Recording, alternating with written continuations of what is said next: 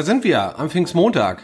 Wahrscheinlich, vielleicht auch nicht. Vielleicht haben wir auch schon den Freitag nach Pfingstmontag. Wir sind uns aktuell noch nicht ganz sicher, wofür wir diese Aufnahmen hier gebrauchen werden. Ob wir noch eine zweite hinterher äh, geschossen bekommen. Ähm, wir sind gespannt. Wir warten, ich warte und mit mir wartet der liebe Benny, der vor mir mal wieder sitzt. Hallo. Hallo Tim, ich habe das ganz falsch verstanden.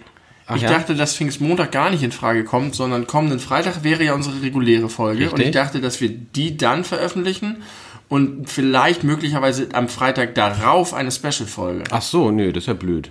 Das wär- heißt, es wäre zum ersten Mal eine Special-Folge, die nicht an einem Freitag erscheint. Nein, hatten wir schon mal. Ah, das ist gut, das beruhigt mich. Dann könnten wir das theoretisch machen, denn wir sitzen heute zusammen am Pfingstsonntag. Richtig. Und das ist ja relativ weit bis zur nächsten Veröffentlichung und wir haben sowohl die Option, dass wir heute, weil wir noch einen langen Abend vor uns haben, zwei Podcasts machen, das wäre ein Novum, oder dass wir noch bis Freitag eine weitere Folge aufnehmen. Richtig. Das werden wir am Ende dieses Abends sehen. Deswegen können wir euch jetzt noch nicht verraten, an welchem Tag ihr diese Folge hört, aber ihr wisst es bereits. Aber es ist trotzdem super spannend, dass wir das äh, so transparent machen. Wir sitzen schon eine Weile beisammen und haben schon über viele wichtige Themen geredet. Das stimmt. Wir haben über Mike Shinoda geredet und Chester Bennington und ihre 21 Jahre altes Album Hybrid Theory. Linkin Park. Wir haben über Pornostars geredet, die ihre Namen falsch gewählt haben. über den eiskalten Christian Drosten und seinen Feldzug gegen die Bildzeitung. Ja. Und den wahnsinnigen Donald Trump. Was bleibt jetzt noch über für diesen Podcast? Ich kann über alle diese Dinge, außer vielleicht die Pornodarstellerin, äh, noch viel mehr sagen. Au- Mike Shinoda ist ja gleich auch, auch auserzählt, aber Pornodarstellerin ist alles gesagt. zu Mike Shinoda auch. Der arme Kerl. Der arme Kerl. Aber ähm, ich tatsächlich ist es mir ein bisschen so ein inneres Anliegen, jetzt auch, wenn das jetzt nicht so ganz unterhaltsam ist, aber irgendwie so ein paar Dinge mal loszuwerden, was die aktuelle Weltlage angeht. Man hat ja das Gefühl, die ganzen Memes sprießen aus dem Boden, äh, wie ich mir 2020 vorgestellt habe, irgendwie ein grüner Garten und dann wie 2020 wirklich ist Tschernobyl oder so. Um einfach mal so gegenüberzustellen, dass 2020 bisher echt nicht gut abgeliefert hat, muss man sagen. Es hat sch- schlimm angefangen mit den Affen im Krefelder Zoo und der immer noch, äh, dem, dem immer noch vorhandenen äh, Amt von Andy Scheuer. Das hat es irgendwie auch nicht besser gemacht. Und währenddessen draußen der Klimawandel und so weiter in den, in den Tod treibt. ja, in, den, in die Total Annihilation treibt, wo wirklich dann gar keiner mehr irgendwie bei rauskommt. Gut. Äh, ist jetzt nicht nur die Corona-Scheiße am Wabern, sondern Amerika brennt. Ja. Amerika brennt und das ist, äh, das geht mir sehr nahe. Mir auch. Ich möchte aber, habe trotzdem, wo du das so schön gerade formuliert hast, das Gefühl, dass jetzt, wo der Klimawandel kam, plötzlich auf der ganzen Welt schreckliche Dinge erwacht sind, um zu sagen, nee, ich möchte lieber derjenige sein, der die Welt zerstört. Du meinst, ich bin schneller, ich, ich bin ich kompetenter schnell, in meinen Der. Klimawandel ist super schnell, aber dann das Virus hat gesagt, ich bin schneller und Trump hat gesagt, ich habe den längsten, ich mache alles klar. aber auch unabhängig von dieser, äh, dieser Art der Analyse muss ich auch sagen, dass als ich heute Morgen die Bilder aus den USA und die Videos gesehen habe, ich wirklich ernsthaft angefasst, erschüttert und unruhig war. Nicht so, wie man sonst schreckliche Nachrichten kommentiert, sondern so, dass ich wirklich dachte, es ist jetzt, es geht zu weit. Es kann, das, das geht nicht. es ist eine imaginäre Grenze überschritten worden, hat man den Ein Eindruck. bisschen ist es so. Wobei ich mich auch gefragt habe, weil ich dann den Abgleich gemacht habe, nach dem ganzen, nach dem Twitter-Konsum, habe ich mich mal auf Spiegel Online und Süddeutsche.de begeben. Und wenn man sich nur die, die Artikel dort ohne Vorwissen durchliest, ist das auch krass, aber nicht so außergewöhnlich.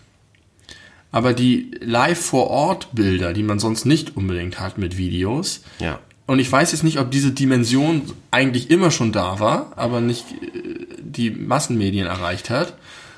Oder ob die Massenmedien aus irgendeinem Grund es jetzt nicht ganz so ähm, groß machen, wie es eigentlich ist. Also ich glaube, dass es äh, ja generell in den letzten, weiß nicht, im letzten Jahrzehnt sich doll geändert hat, dass man doch mehr Footage von irgendwelchen Katastrophen und, und Weltzuständen bekommt, dadurch, dass eben halt alle Handys Kameras haben Ja. und das Internet irgendwie immer noch allumspannender wird von Jahr zu Jahr. so dass man jetzt nicht nur immer diese, diese gefilterte, journalistisch äh, objektiv aufbereiteten Geschichten liest, sondern auch wirklich das vor Ort mehr oder weniger miterleben kann. Die Bild hat's vorgemacht mit dem Bildreporter. Die, äh, jeder kriegt 500 Euro, der irgendwie ein Todesopfer filmt, was er zufällig auf der Straße trifft man trifft nicht auf Todesopfer auf der Straße. Aber das war so ein bisschen die Idee. Hier hinten ist eine Katastrophe, da ist ein schwerer Autounfall, hier sind Ausschreitungen, ja. ich filme das mit dem Handy und Bild gibt mir dafür 500 ja. Euro und äh, das oder 100, kein Plan, wie viel man dafür kriegt. Da die haben, haben den, die, haben, die bezahlen Leute dafür, dass sie Gaffer werden. Genau. Genau das, was die Polizei nicht will. Richtig. Ganz genau. Und damit ist irgendwie genau dieser Tatsache ja auch Vorschub geleistet. Und überall werden ja sofort erstmal die Handys rausgeholt, wenn irgendwo irgendwas zu sehen ist und ja. eventuell Nachrichtengehalt hat. Und dann kommt, glaube ich, noch dazu, dass man auch, wenn man auf Twitter viel unterwegs ist, hat man ja eigentlich auch so eine eigene Bubble. Ja. Und da werden natürlich dann auch eher dann die Szenen wiederum gezeigt, die das noch mehr aufpeitschen, die dann Richtig. auch noch zusammengeschnitten sind, diese ganzen ja. verschiedenen Beispiele von Polizeigewalt, wo man natürlich jetzt, wenn man sich das anguckt, auch nicht mit 100%iger Sicherheit sagen kann, ist das alles jetzt auch wirklich aus den letzten, keine Ahnung, 48 genau. Stunden oder ist das vielleicht schon von irgendwelchen anderen Ausschreitungen, was es nicht besser machen würde, aber man kriegt ja möglicherweise dadurch dann auch ein verzerrtes Bild das von der Gesamtsituation. Das ist, gibt genau das wieder, was ich nämlich befürchte, denn man, man äh, bezieht das immer auf die Gegenseite, sag ich mal, auch wenn ich mich hier auf keine Seite stellen will, aber ich möchte mich schon gegen, gegen Donald Trump und seine faschistischen Jünger stellen. Ähm, da wirft man immer vor, dass die Sachen aus dem Kontext reißen, dass die irgendwelche Clips von, von den Demokraten irgendwie so zusammenschneiden, dass sie schlecht aussehen und so weiter. Ähm, ob man da nicht selber ein bisschen Opfer wird davon. Ich glaube Und das, schon. das Gefühl, das ich heute Morgen hatte, äh, wenn ich kein Twitter-User neuerdings ein bisschen verstärkt wäre, dass ich das einfach nicht gehabt hätte und dass Twitter mich dort auch ein bisschen manipuliert. Mich, dass das dadurch wird das sozusagen nicht verharmlost, aber dadurch setze ich jetzt diese eine Sache in einen anderen Kontext, als ich sie vielleicht gesetzt hätte, wenn ich einfach nur wie üblich meine Tageszeitung gelesen hätte. Es wird ja auf jeden Fall viel emotionaler aufgeladen, mhm. indem man halt so diese ungefilterten Richtig. Bilder sieht und äh, ich möchte noch mal ganz kurz festhalten, das sollte eigentlich klar sein, aber es ist von Grund auf zu verurteilen, dass es eine große Scheiße, die da passiert, diese ganze Polizeigewalt, die man da irgendwie gerade äh, geballt bekommt, dieser institutionalisierte äh, Rassismus, der das ganze Land irgendwie zu beherrschen scheint, nicht nur die Südstaaten, wo man es vielleicht ein bisschen erwartet hätte. New York. Überall. Und das Militär, nicht nur die Polizisten. Genau, Ort, vor allen Dingen das, das Militär, Militär, die Nationalgarde, wie, wie, was dafür für Testosterongeschwängerte Vollidioten offensichtlich ja. teilweise mit dabei sind, die Leute attackieren, die CNN-Team was live berichtet verhaftet. Hast ja. du das gesehen? Ja, die haben CNN-Team verhaftet. Und das ist, das ist jetzt der große äh, Punkt, dass das, äh, die Menschen sind so, wie sie sind und wie sie vielleicht auch waren, aber sie trauen sich jetzt andere Dinge, weil sie diesen Präsidenten haben. Genau. Und das ist genau das Gift, was jetzt wirkt und was jetzt Menschenleben gefährdet und was jetzt tatsächlich eine Dimension annimmt, die unglückselig und äh, unheilbringend ist. Ja, sehr schön zusammengefasst. Und äh, ich sehe da irgendwie keinen kein Ausweg in naher Zukunft, weil äh, das irgendwie hat sich ja die ganze Debatte äh, oder alle Debatten derart verschärft, dass irgendwie auch konstruktiv da gar nicht mehr irgendwie dran zu gehen ist. Richtig. Und das, genau, du rennst, wenn du konstruktiv rangehst, immer wieder gegen die Wand. Und ja. jetzt ist die Frage, was machst du denn eigentlich als Amerikaner? Äh, wenn du so darunter leidest, weil irgendwann wirst du so weit in die Ecke gedrängt, dass du sagst, okay, ich muss jetzt auf euer Schlachtfeld mitgehen und ich muss jetzt mit den gleichen Waffen kämpfen wie ihr und ich ja. muss mit, mit äh, so und ähm, das ist halt genau das, was die Gesellschaft immer weiter auseinandertreibt, was Trumps Erfolg immer weiter festigt, was Putin sich in dieses Fäustchen lachen lässt, weil ein gespaltenes äh, Amerika ein schwaches Amerika ist und äh, aber Gott sei Dank ist nicht die Frau Präsidentin geworden, die 30.000 E-Mails hat verschwinden lassen. Das ist auch, das ist mir so doll auch aufgefallen. In den letzten Jahren, ja. also weiß ich nicht, Gutenberg musste zurücktreten, weil er geschummelt hat bei seiner äh, Doktorarbeit. Ja heutzutage tritt niemand mehr zurück wegen irgendwelcher Verfehlung, habe ich das Andi Gefühl. Scheuer, da sind wir wieder. Auch der macht es nicht. Und Ach, ich glaube aber, die Gutenberg-Nummer wäre heute immer noch so, so. Ich glaube, dass das in Deutschland du? immer noch so wäre. Ich weiß nicht. Ich bin, bin, mir, ja, vielleicht, weil da irgendwie immer viel Wert drauf gelegt wird, irgendwie akademische Bildung vorweisen zu können. Ja, das, ich, ich glaube einfach insgesamt, dass sich in Deutschland da nicht so viel geändert hat. Meinst du? Meine ich. Ja, kann sein. Es gibt ja Gott sei Dank auch einfach nicht derartige Skandale, dass man das mit auch nur andersweise vergleichen könnte. Das sieht man jetzt ja auch bei der, bei der Drosten-Geschichte, dass das in Deutschland anders funktioniert und dass jetzt auch ein, ein Julian Reichel an seine Grenzen kommt. Ja, hoffentlich kommt er an seine Ich habe den. Eindruck. Also das, was jetzt medial passiert ist und öffentlich passiert ist, und äh, ich glaube, die haben sich da ein bisschen verrechnet. Da wurde ja auch viele Leute aus dem Springer Verlag selber jetzt schon sich äh, äußern und sagen. Und Friede Springer. Und ja, genau. Aber das war ja so ein bisschen durchgeleakt, ne? Durch die. Also, hast du die geil? Ja, aber das ist durchgelegt wird, ist ja auch ein Zeichen Ja. für mangelnde Geschlossenheit. Äh, hast Aber ich glaub, du hast du die geilen Bezeichnungen für Julian Reichels Redakt junge Redakteure gehört? nee.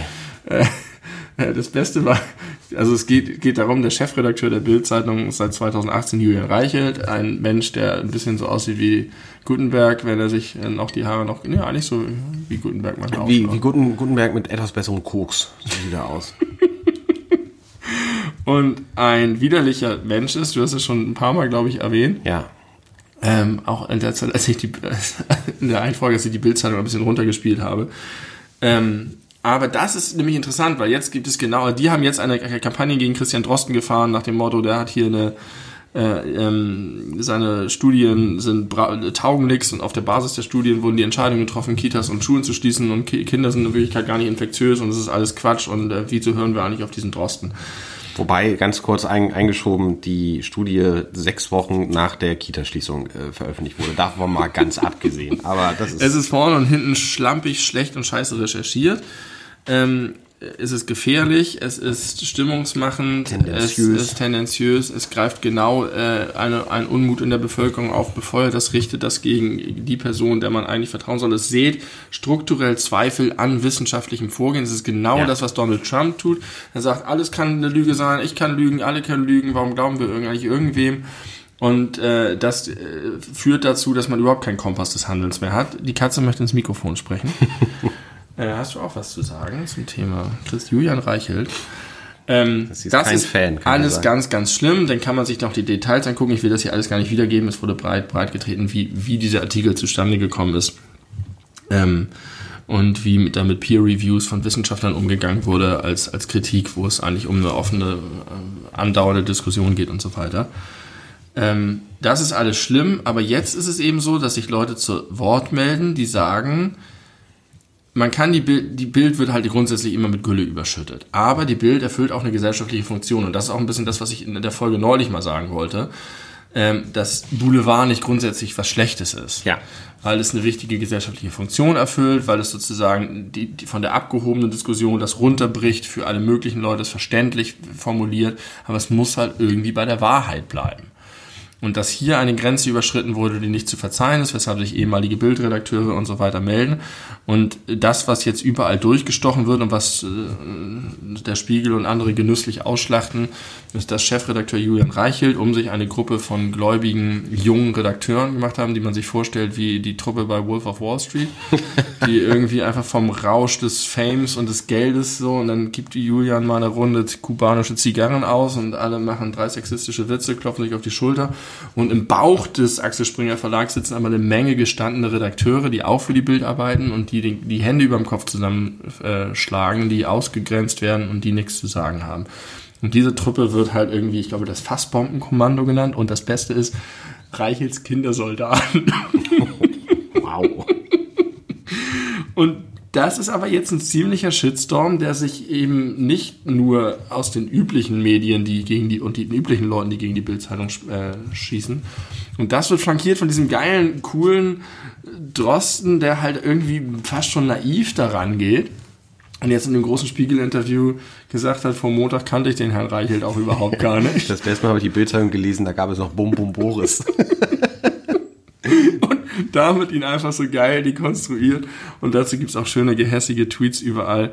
Und das Schönste fand ich auch, dass dieser eine einzige Wissenschaftler, äh, der, der immer noch, der sich nicht davon distanziert von der Kritik. Alle anderen haben gesagt, oh Gott, wenn die Bilder schreibt, ich will da bloß nicht zitiert werden. Meinst du Alexander Kikule? Ja.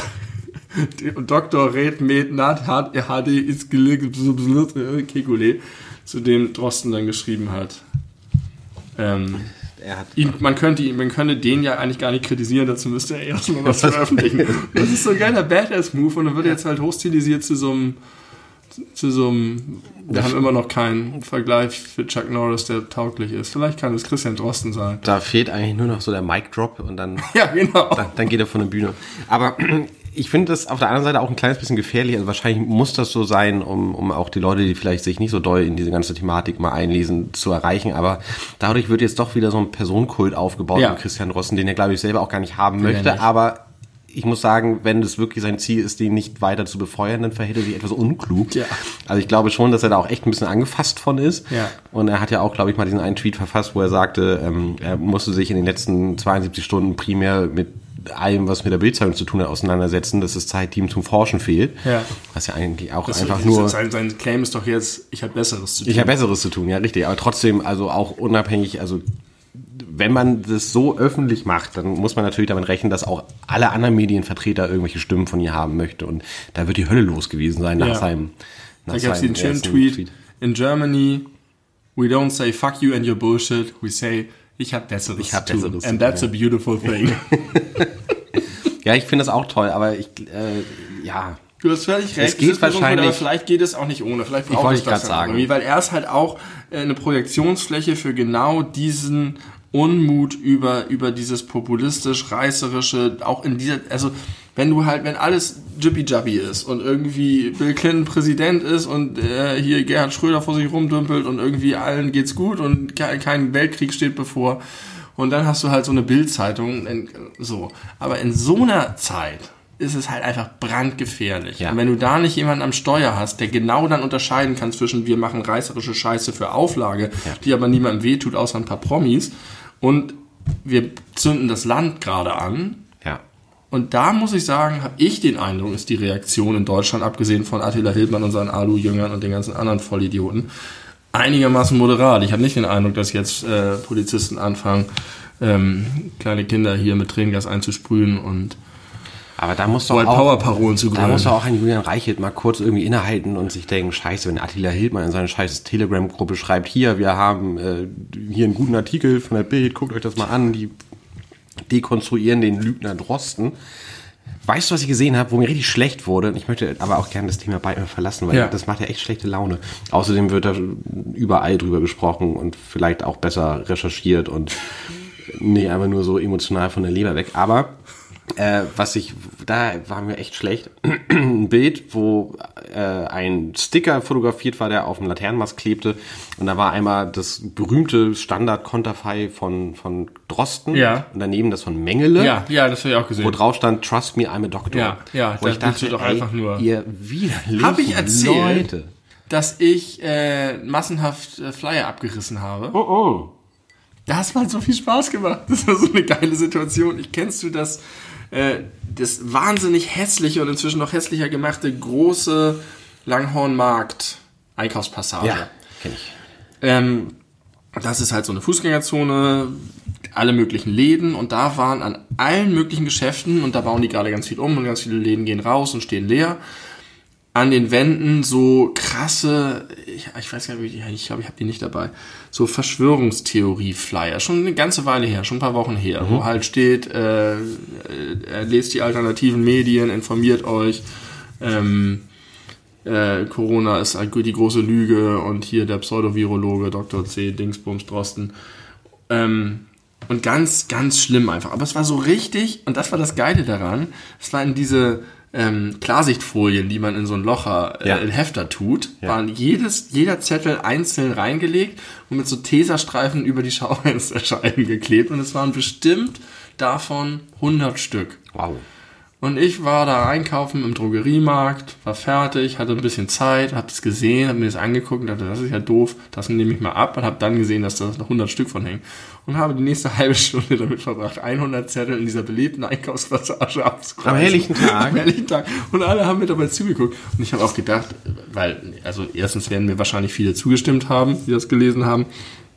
Und zweitens habe ich dann noch gedacht, wenn in so durch so eine Einkaufspassage Passage irgendjemand läuft und diese Dinger von der Wand zieht, das kann halt auch irgendjemand sein, der dafür das Der da Einkaufszentrum arbeitet und das aufräumt, ja. Äh, Es hat einfach niemand reagiert. Manche haben so ein bisschen interessiert hingeguckt.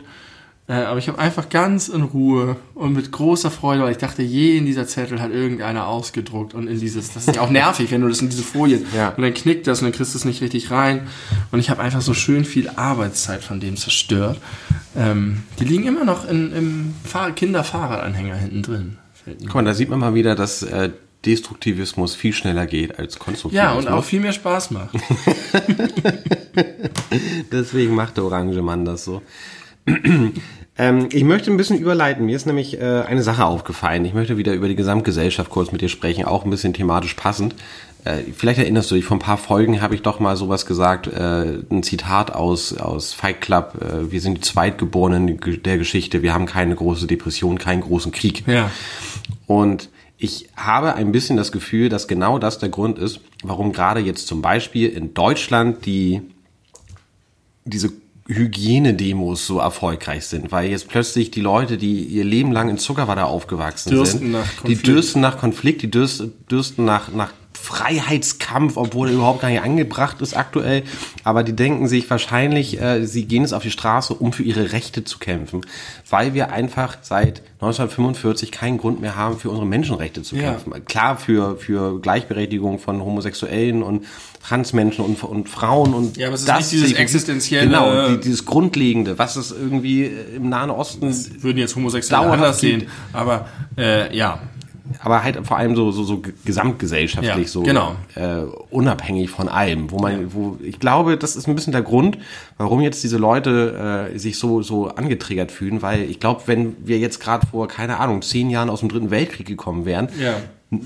fuck Corona, dann bleiben wir halt acht Wochen zu Hause, scheiß drauf. Ja, natürlich. Wir haben halt irgendwie jetzt auch keinen Krieg und das ist das, ist Geile. Generation. Das ist, das ist wie, wie äh, als ich mich damals äh, mit meinem Kumpel zu prügeln verabredet habe.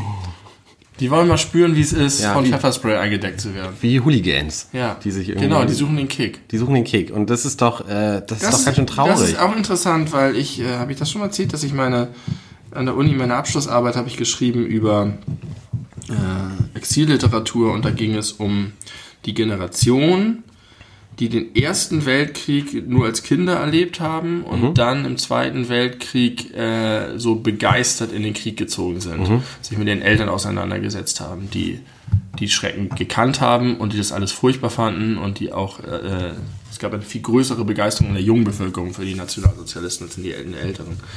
Das ist auch so ein bisschen, dass man, das ist ein viel kürzerer Zeitraum, aber dass, dass da halt dieser Konflikt war von wegen hier, hier, so, wir wollen hier drauf. Ja, aber warum ist es denn dem meisten, oder so, nein, nee, ist ja nicht dem meisten. Du sa- sagst ja immer so schön und das beruhigt mich immer wieder, das habe ich immer im Ohr, wenn ich mich mit solchen Themen auseinandersetze, das ist eine laute Minderheit.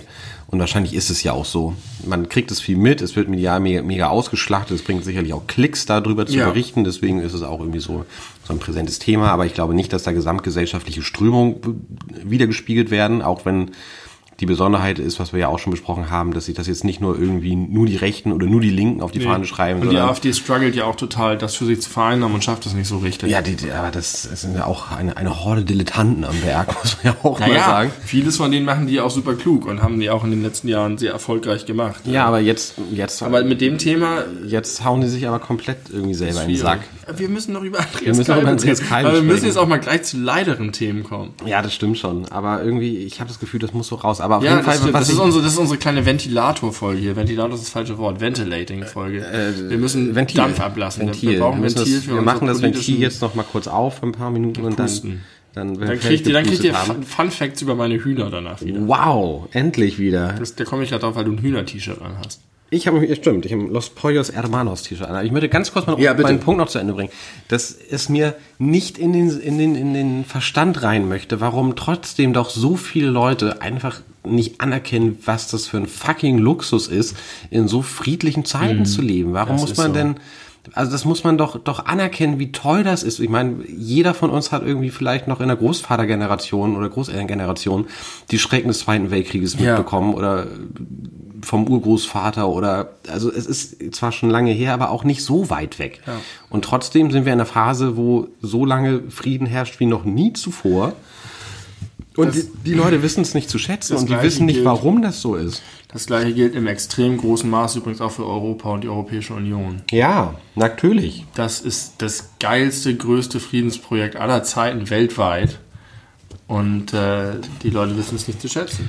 Was ja völlig okay ist, das auch teilweise zu kritisieren. Da ist ja, da läuft ja auch viel einfach schief, definitiv. Aber man, man muss das doch konstruktiv kritisieren und man muss doch Begleiten das, und mitgestalten. Genau, man muss Ja. es vor allem alles irgendwie auf der Grundlage äh, der, der Dinge sehen, die erreicht wurden. Ich glaube, sehr viele Leute wissen einfach nicht, wie viel sie zu verlieren haben.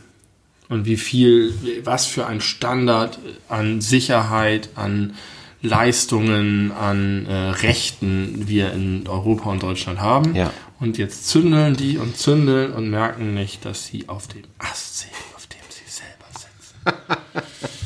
Ihr sägt auf eurem scheiß eigenen Ast rum, ihr Idioten. Lasst das doch mal sein.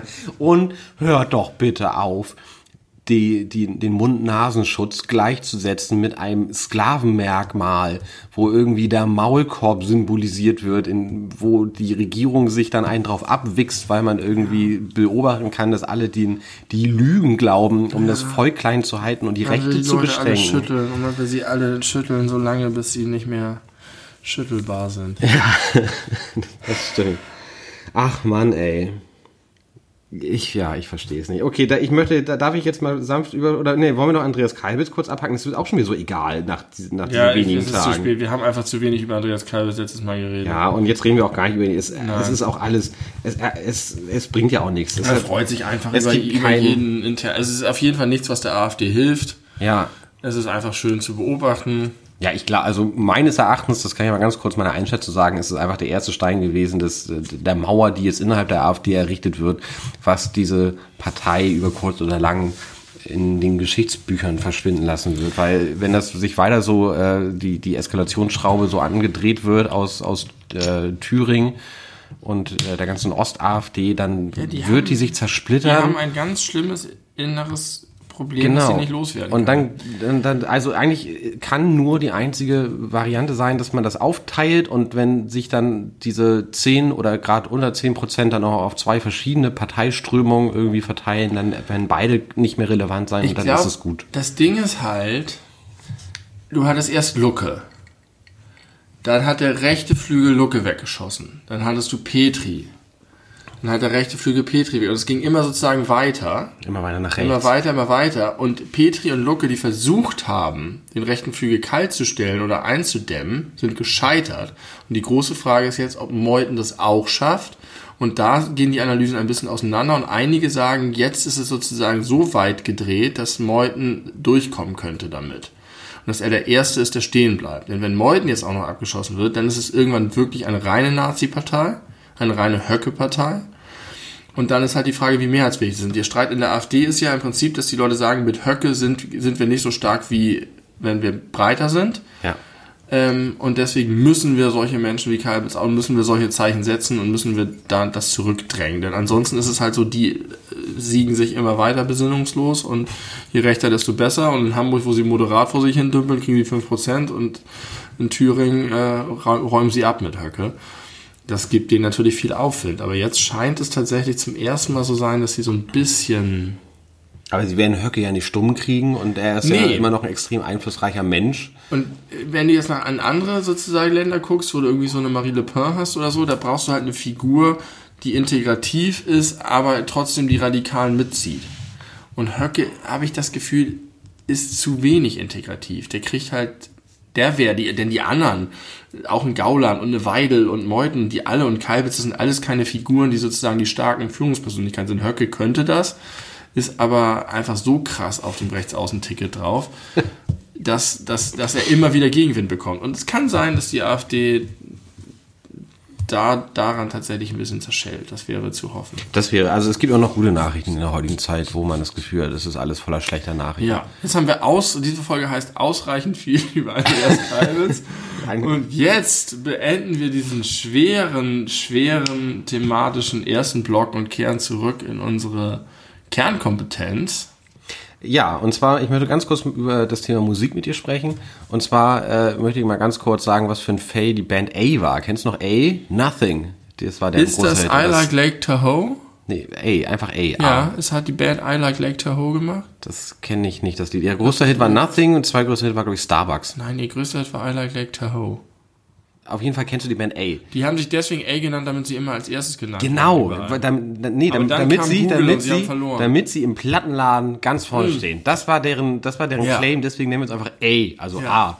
Und versuch die jetzt mal bei Spotify zu finden. Ja. Das ist unmöglich. Du kannst keine Band finden. Ich glaube, es gibt sie tatsächlich. Also ich habe das zwei, dreimal versucht. Geil! Es ist nicht möglich, eine Band zu finden, die nur einen Buchstaben hat als Namen. Du hast völlig recht. Und, die haben äh, sich verkalkuliert. Die haben sich völlig, die haben einfach nicht den, den Zahn der Zeit äh, Ja. vorausgesehen. Die Im haben, zu uns, wir sind da immer noch dran mit unserer Zahnarztmetapher. wir haben eine, wir haben einen Podcast, Alter. Also mehr kann man ja nicht am Zahn der Zeit. Hier, einer heutzutage. Gag Host Song von A.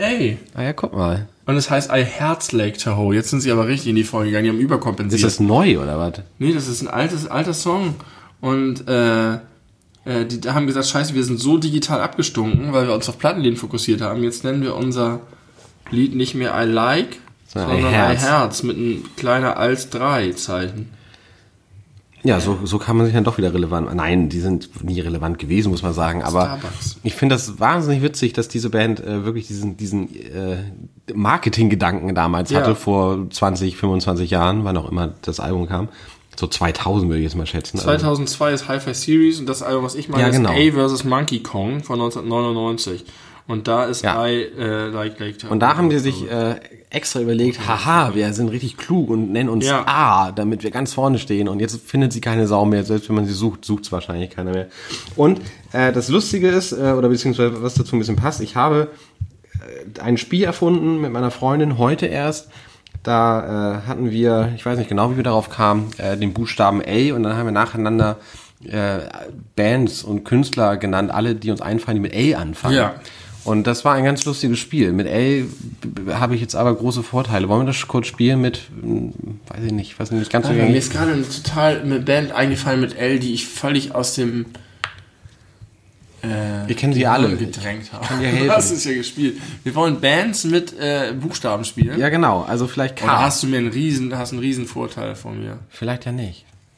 Du kannst ja besser K, wo soll ich einfach einfach einfach sag, sag mal, Kaiser Chiefs.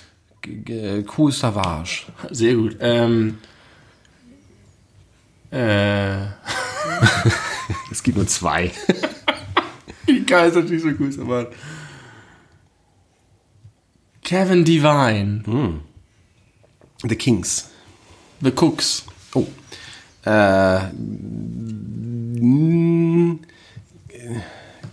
Kit Harington, nein, ist der Schauspieler von Jon Snow. Äh, Hat vielleicht auch mal ein Album rausgebracht. Nee. In jungen Jahren. Huch. huch, da ist was runtergefallen. Ich weiß nicht genau was und wo, aber Ich glaube, eine Katze war's. eine Katze ist Katze runtergefallen. fängt auch mit K an. Oh, äh, Ich habe schon einen. auf Khalid. Kiss. ah shit, Kiss ist gut. Cool in the Gang. Gut. Wird mit K geschrieben, ne? Ja. Äh, Kevin Leod. Oder Mac Leod. Weiß ich nicht.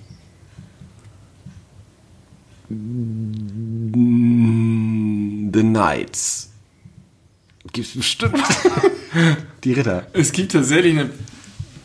Ich glaube, ich kenne sogar eine Band, die The Knights heißt. Aber das ist so eine, so eine Band von Uni Hamburg, so Leute, mit denen ich studiert habe. Die meine ich. Die meine ich. Die sind, die sind auch mit K jetzt so gesehen, ne? Ähm, K ist super schwer. ja. Oh, ich habe noch eine. Ich habe eine gute.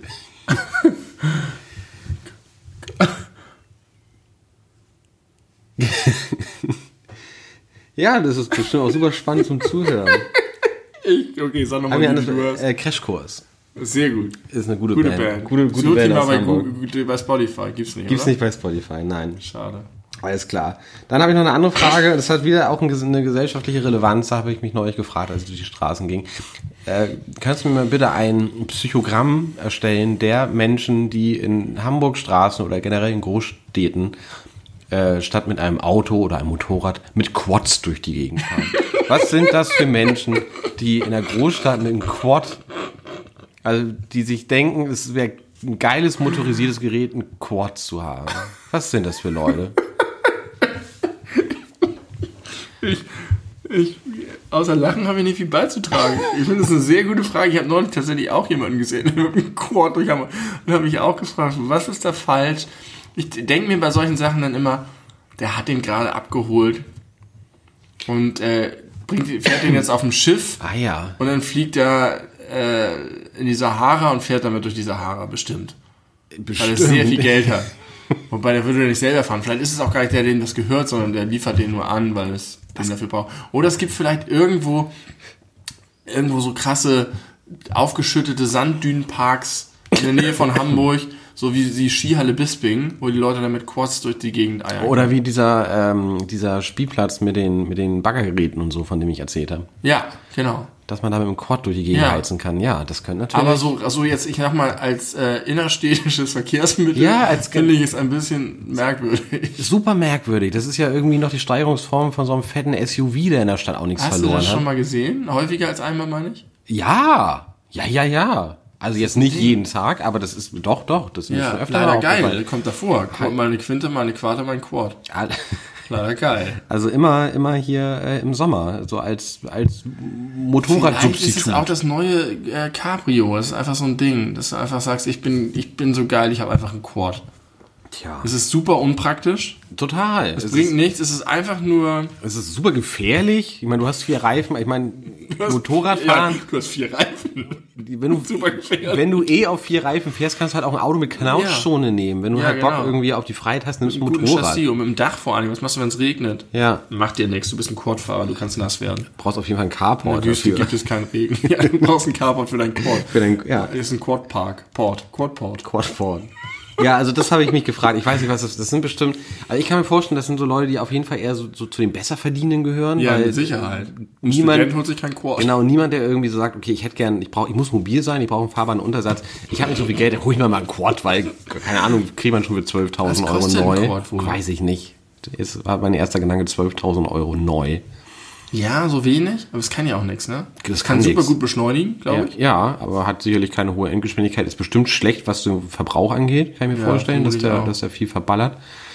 Ja, und ist einfach, das sind, Sind die laut? ja, die sind laut, die knattern ordentlich, wie so ein Trike. Trike sieht man total selten auf der Trikes. Straße. Das, sind drei, drei Räder, motorisierte drei Räder. Genau, die so aussehen wie, wie, wie Motorräder mit Stützrädern, nur Ich habe das mit drei einem Rad Räder fährt. nie so ganz verstanden. Also vier oder zwei, warum, was, was soll das? Das ist so ein komischer Middle Ground mit den drei Rädern. Drei Räder jetzt zum, zum Treten Ja, mit insgesamt. Das Warum? Da kannst du einen Go-Kart nehmen oder halt ein, ja, weiß ich nicht. ja, aber du bist ein bisschen wendiger damit und äh, du musst halt nicht selber das Gleichgewicht halten. Auf dem Go-Kart auch nicht. Ach so, du, ach so, verstehe. Das heißt, du hast die, ja, du hast Best of both worlds. Die Ja. Wendigkeit des Fahrrades und die nicht Gleichgewichtshaltnotbarkeit des Go-Karts. Die Nicht-Gleichgewichtshaltnotbarkeit. Geil. Alles über Gl- Nicht-Gleichgewichtshaltnotbarkeit heißt diese Folge. Schon der zweite gute Name, den wir haben. Du hast Ah. neulich mal in einer Folge zu mir gesagt, dass. Ähm, ach so, da ging es darum, was wir aneinander schätzen. Und du hast gesagt, du schätzt an mir, dass du so sein kannst, wie du bist. Ja. Was ja auch die Grundlage einer jeden Beziehung sein sollte. Sollte, ja. Und da habe ich neulich gedacht, bei meinen beiden Kindern, dass die diesen Zustand immer haben. Oh, ja. Kinder können immer so sein, wie sie sind, zumindest wenn sie die richtigen Eltern haben. Und das wird ihnen irgendwann entrissen. Und diese Erkenntnis hat mich so hart getroffen, dass ich dachte, sobald die in die Grundschule kommen oder so, wird ihnen das weggenommen von Normen, die gesetzt werden durch die Rudelsführer, was man nicht macht, was äh, uncool ist. Und dann fängt man an, sich zu schämen und dann fängt man an, seine Individualität zu verraten und dann fängt man an, sich an Stereotypen und Abziehbildern zu orientieren und dann fällt man in die Gender-Falle und fällt man in die Coolness-Falle und fällt man in die Diskriminierungsfalle anderer, um sich auszugrenzen, um sich selber zu erheben. Und das ist das Kernübel. Und deswegen ist das, was alle Menschen wollen, ist, dass sie so sein können, wie sie sind. Und es wird ihnen weggerissen von der Scheiß, den Scheiß Umständen, von dem, von dem, äh, Von dem Druck. brutalen, äh, blutigen Kampf um die, das höchste Treppchen in der Gesellschaft. Ja, aber wo kommt denn eigentlich dieses Bestreben her? Also ganz viel, äh, merke ich, ist von Eltern, die scheiße sind. Und das fängt an in ganz harmlosen Sachen, wie diesem dummen Satz, das macht man nicht. Ja. Wenn, wenn, wenn ich nicht möchte, dass mein Kind etwas mache, dann fühle ich mich verpflichtet, das dem Kind zu erklären. Warum man das nicht macht. Manchmal gelingt das nicht, weil das das Verständnis nicht hat, trotzdem bemühe ich mich darum. und äh, versucht, es klappt, eigentlich klappt das doch immer ziemlich gut am Ende. Und das gibt dem Kind aber die Möglichkeit, anderer Meinung zu sein. Und wenn ich einfach nur sage, das macht man nicht, kann ich dem, gebe ich dem Kind nicht die Möglichkeit, anderer Meinung zu sein. Und dann gebe ich dem Kind nicht die Möglichkeit, einen eigenen Standpunkt zu entwickeln und das irgendwie auszuhandeln. Und das ist aber so häufig, dass das auch, und es ist nicht nur durch, durch Ansagen, sondern durch solche Sachen wie das, welche Kleidung den Kindern gekauft wird und wie etwas auszusehen hat und was das Kind nicht anziehen darf, weil so kannst du aber nicht rausgehen. Warum nicht? Äh, so. Das gehört sich nicht. Das gehört sich nicht. Und dieses, das macht man nicht. Du bist ein Junge, du darfst nichts Rosanes Ja, tragen. Mhm. genau. Ja, das ist das Ich allerletzte. habe, ich hab, mein, mein äh, zweijähriger Sohn hat einen Dino-Rock. Er wollte unbedingt einen Rock haben und er findet Dinos geil. Er hat einen Dino-Rock. Und äh, dann habe ich ihn neulich gefragt, hier, willst du die Hose, die Hose oder den? Und dann hatte ich den mit dabei. Den Dino-Rock. Der ist nämlich super cool. Guck mal, und das ist doch eigentlich ein, ein sehr schönes Beispiel dafür, warum zum Beispiel diese gegenderte Sprache, die ja, auch immer mal wieder von den äh, konservativen Kräften Ja. mit, mit Missfallen betrachtet werden, warum das so wichtig ist, dass dafür eine, eine Awareness geschaffen Ja, ja, wird. das stimmt schon. Weil halt irgendwie sich sowas auch irgendwie in der Sprache schon, schon widerspiegelt Ja. und äh, ganz klar vorgefertigte Rollen nur durch die Art und Weise, wie formuliert und gesprochen wird, festigen. Es ist überall. Und, und die Kinder fragen halt danach, die hinterfragen das. Die fragen, dann, dann kommt meine Tochter nach Hause und sagt, in der Kita hat irgendwie ein Kind gesagt, habe ich glaube ich schon mal erzählt, Fußball kann, kannst du nicht spielen, das können nur Jungs. Also Ja. das ist so, so, äh, was auch irgendwie selbst für die Gesamtgesellschaft eine merkwürdige Position ist. Absolut. Ähm, und die hinterfragen das dann. Und wenn ich dann nicht in der Lage bin, denen das zu erklären und das einzuordnen und sowohl zu sagen, warum manche Leute das sagen, als auch warum ich das für Quatsch halte, und damit sind halt voll viele Eltern überfordert. Und die sind dann, die kürzen dann ab oder wischen das weg oder so. Haben keine Lust, sich so viel damit zu beschäftigen, auseinanderzusetzen. und ich glaube, das ist dann das, wo Leute anfangen zu sagen, ich, ich muss etwas erfüllen und ich muss mich irgendwie da, da reinbegeben. Und ähm, deswegen können die Leute nicht so sein, wie sie sind. Sondern spielen eine Rolle. Und darunter Ja. leiden sie, weil das halt schwierig ist. Da musst du dich ständig orientieren, dann musst du überlegen, was macht meine Peer Group, ist das jetzt irgendwie cool für mich oder nicht cool für mich. Man merkt vielleicht, ich würde gern so oder so sein oder das und das Genau. cool finden, aber dann würde ich anecken, das will ich nicht, deswegen Richtig. unterdrücke ich Und dann das. wird auch alles verkürzt, dann ist halt alles, was, wenn ich gerade in der linken Peer Group bin, ist alles, was links ist, ist cool und das feiere ich dann auch ab, ohne es zu hinterfragen. Ja. Und das verhindert, dass die Leute kritisch werden, das verhindert, dass die Leute eine eigene Persönlichkeit entwickeln und es ist, es traf mich so Nein, ein bisschen, dass das- ich dachte, die, ja, Nein, nein, das glaube ich nicht, dass es das verhindert, dass die Leute eine eigene Persönlichkeit entwickeln. Ich glaube nur, ja dass gut, es, jeder es eine eigene Persönlichkeit. ja, und das wird einfach eher repressed, dass die sich halt frei ausleben können, in welche Richtung sie sich auch immer entwickeln wollen, aber dass es dann vielleicht nicht gefördert wird vom Umfeld und nicht, nicht, nicht für gut befunden ja, wird. aber sie, sie flüchten sich dann in, in Stereotype und Rollenbilder. Genau, weil das einfach ist, weil man damit dann weniger Genau. aneckt oder halt irgendwie die Erwartungen, die an einen gestellt werden, Ja. äh, erfüllt und dann muss man sich nicht erklären. Das fand ich so schrecklich. Das ist ganz Also ich schrecklich. fand, ich fand so schrecklich diese Vorstellung, dass, dass, dass das automatisch ein Stück weit meinen Kindern weggenommen wird, weil ich das, mir das auch weggenommen. Ich, ich fühle mich einigermaßen selbstbestimmt, aber natürlich gibt es auch einfach Dinge, die ich. die nicht in deinem äh, Einflussbereich liegen. Ja, klar. Aber ich glaube, vielleicht ist das, das ist natürlich auf, auf jeden Fall nicht, nicht gut zu heißen und in einer ideellen Wel Welt wäre das anders und wir würden alle in einer äh, gleichberechtigten Riesenkommune leben und alle für alles. Nee, alles für alle so rum. Aber vielleicht ist es auch, weil sich das schon über, über so viele Jahrtausende so trägt, auch eine ganz normale Entwicklung, Ja. dass man äh, die ersten vier Jahre, wo man primär zu Hause ist, hat man halt so die im Idealfall gute Prägung von den Eltern und äh, man wird in seiner in seinem Freiheitsdrang bestärkt. Dann kommt man in die Kita, später in der Grundschule wird sich das ja nochmal stark verschärfen, kann ich mir vorstellen. Ähm, und dann merkt man erstmal, okay, es gibt ja auch noch solche Leute und solche Leute und man kann das auch noch so sehen. Und äh, ich bisher war das hier irgendwie immer von allen für gut befunden, die ich äh, eng kannte, aber plötzlich kriege ich Kritik für etwas, wo ich gar nicht gewohnt bin, Kritik Dann zu hast du kriegen. die Lage, bist du in der Lage, aus dich heraus dich selber auch weiterzuentwickeln. Richtig, aber Ja. vor allem ist es, glaube ich, dieses, man versucht erstmal so zur Konformität zu kommen und versucht sich da irgendwie äh, nicht aufzufallen und dann kommt ja irgendwann die Phase der Pubertät, Mhm. wo man sich dann gerade gegen diese Konformitäten versucht aufzulehnen und dann erst ja auch so seinen eigenen Charakter so richtig ausbildet. Also Ja. zumindest ist es ja so dieser Aber normale glaube, biografische Lauf. Ich glaube, dass du besser, die Leute gehen ja auch sehr unterschiedlich gut mit ihrer Pubertät um. Das stimmt. Dass du besser gefeit bist davor, wenn du von Anfang an gelernt hast, dass du einen eigenen Standpunkt haben kannst. Ja. dass es so okay ist. Weil ansonsten, es gibt ja so viele Leute, die in der Pubertät auch einfach krass, krass leiden oder dann auch Mitläufer sind, heftige und so weiter. Aber das war nur so, das, das traf. Bei der Gelegenheit ist mir auch aufgefallen, dass ich, wir reden immer in unserem Podcast über alle möglichen Themen, die mir so einfallen und wir machen unsere Notizen, dass ich aus der Sphäre meines Berufs und meiner Kinder sehr wenige Sachen aufnehme, wo ich sage, ach, das könnte ich mal im Podcast erwähnen. Obwohl das ja, also ich könnte ja auch stundenlang über Verhalten von Eltern, über äh, alles, was ich so mitkriege, mit was kauft man eigentlich ein und wie ist das auch irgendwie anekdotenhaft, muss ja nicht so tiefschürfend sein.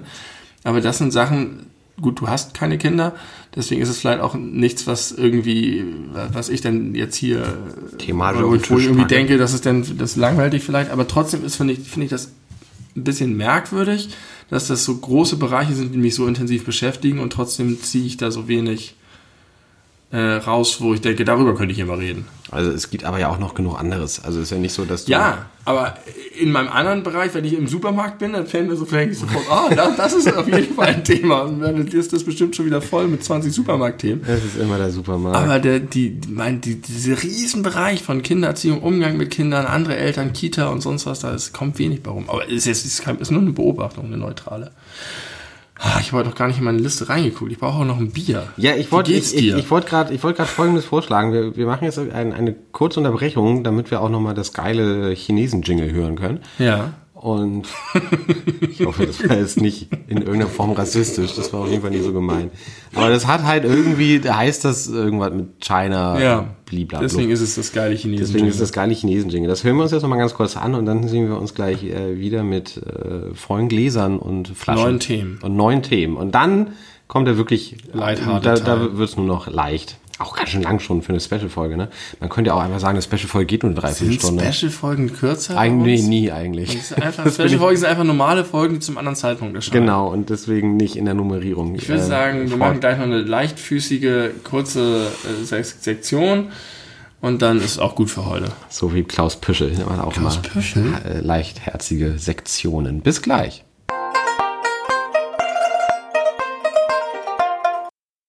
Da sind wir wieder, kurze Pause, jetzt sind wir wieder aufgefüllt, die Blasen sind geleert und deswegen geht es uns jetzt etwas besser. Und mein lieber Benny, ich möchte dir eine ganz kurze äh, Anekdote erzählen, die eine äh, Hörerin von uns mir mitgeteilt hat. Und zwar unser Hardcore-Fan Anne, von der ja schon öfter mal die Rede war. Die hat über die Folge, äh, über die letzte Folge, wie hieß die denn eigentlich? Alles über- Nein. Ah, stimmt. Viel zu wenig über viel, Andreas viel zu Kalbitz. wenig über Andreas Kalbitz, genau. Wo äh, es ja diesen Blog gab, wo äh, das Thema Feminismus aufkam und du von deiner äh, Begegnung in Bremen sprachst. Ja. Wo ich ja immer noch äh, sehr warm ums Herz umarmt mich fühle, wenn ich mir diese Geschichte vor Augen führe und mir denke, ich habe schon ein gutes Händchen für Freunde. äh, die erzählte, als sie diese, die, diese Story gehört hat und wie wir dann nachher auch noch über Feminismus generell sprachen, Ja. Hing sie derart an unseren Lippen, dass sie, als ihr Freund sie zwischendurch mehrfach ansprach, äh, immer dann wieder 15 Sekunden zurückgeschaltet hat, weil sie kein Wort verpassen wollte. Oh, Anne. Ist das nicht Jetzt wird toll? mir aber warm um meine Ja. Innereien. Das ist was Gutes, habe ich von dir gelernt. Warme Innereien Ja. sind positiv Die konnotiert. sollten auf jeden Fall nicht zu weit absinken in der Temperatur. Ja. Und Anne hat gerade ein bisschen äh, Scheite nachgelegt, damit, damit ich nicht äh, hier vergehe an dein- innerer Kälte. In dein Innereien Feuer. Vielen Dank, vielen Dank für diesen Kommentar, das freut mich sehr. Ja, das fand ich auch richtig schön. Ich konnte gar nicht richtig damit umgehen, weil ich das so gut fand. Ich habe da auch noch mal länger irgendwie drüber nachgedacht, aber ja. Ja, Eine unserer Sternstunden. Des Podcast-Tums. Oh, ich äh, habe gerade eine äh, mit einem Nachricht bekommen, der Verhüllungskünstler Christo ist tot. Nee. Der hat mal den Reichstag Da war verhüllt. Da, als das verhüllt war? Ich habe den verhüllten Reichstag gesehen. Wirklich? Ja, mein Vater hat mich und meinen Bruder eingepackt und hat gesagt, das ist doch mal ein Anlass.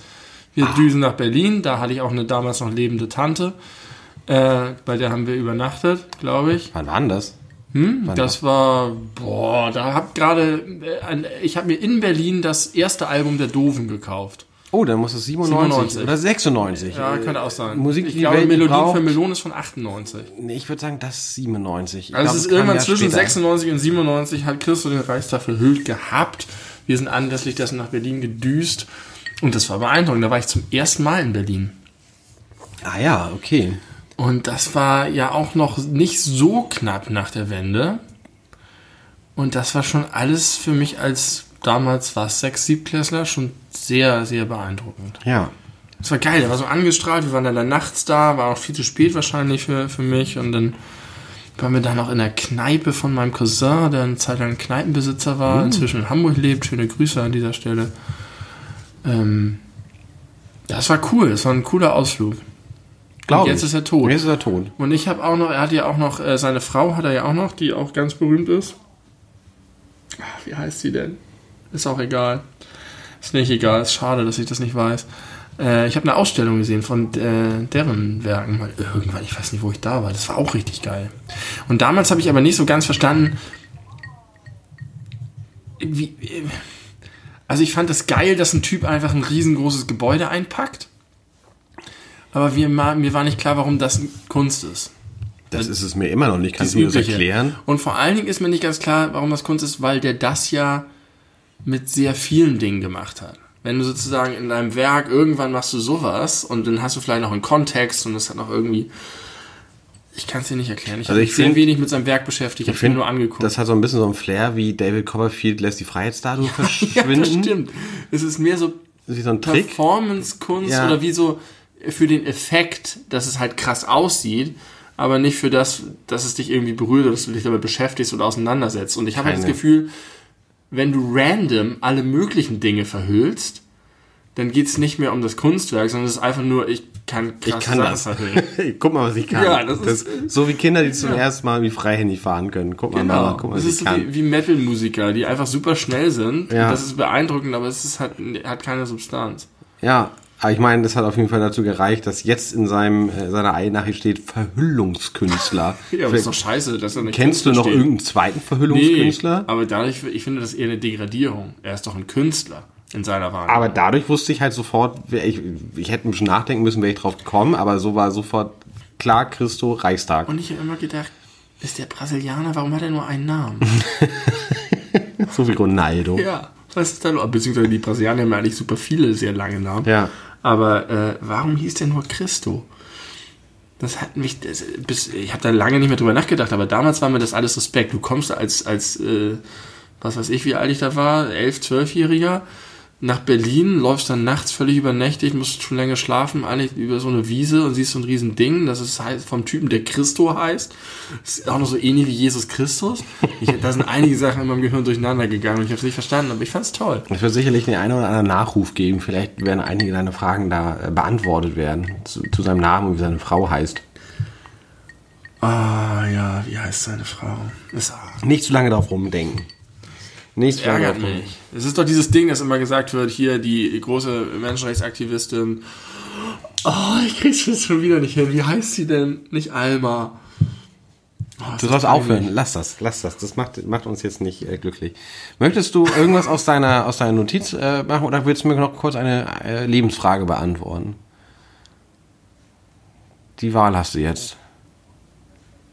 Nee, ich berichte was aus meiner. Ich mache ich mache mal ein versprochenes kurzes Hühnersegment. Und zwar nicht, Ja, weil ich gerne über meine Hühner rede, sondern weil du gesagt hast, du glaubst, dass die Hühnis ein bisschen ein Zuschauermagnet sind und dass glaub, die die sind Zuschauer die beliebter wollen als wir. Deswegen habe ich mir angefangen, Sachen aufzuschreiben, die. Das erste ist leider ein bisschen, ein bisschen traurig irgendwie. Die Hühner waren zum ersten Mal beim Tierarzt. Alle vier? Alle vier. Ganz geil. Ich war leider nicht dabei und wir mussten kreativ werden, weil wir keine Transportbox Wollte ich gerade fragen, wie habt ihr die da hinbekommen? Wir haben ursprünglich haben wir uns mal eine Transportbox ausgeliehen, dann wollten wir mal eine kaufen, aber wo kauft man die? Weiß ich auch nicht. Ich, ich habe keine.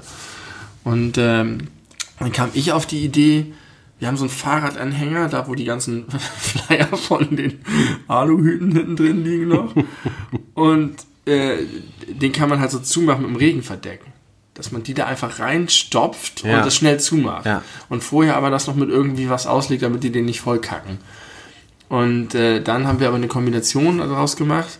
Und zwar wurden sie dann in einen Umzugskarton gepackt. Der Umzugskarton wurde den Fahrern Mhm. Alle in einen? Alle in einen. Die, die brauchen, für, also Transporter sind die Vorgaben ziemlich großzügig. Die können sich ganz gut da reinquetschen. Ähm, ist ja auch nur ein kurzer Weg gewesen, zu Fuß.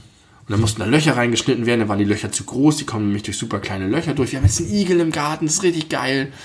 Oh, ich habe mich so gefreut. Gestern Abend, da war da plötzlich im Gebüsch so ein dicker schnaufender Igel. Richtig süß. Die, Die- legen mega viele Meter zurück nachts. Der, der, der Zoo erweitert sich. Total geil. Wusstest du schon, dass ich eine Kaulquappenzucht habe? Ja, alle heißen Tobi. Alle heißen Tobi, Außer außer einer, einer, der heißt heißt Elefant.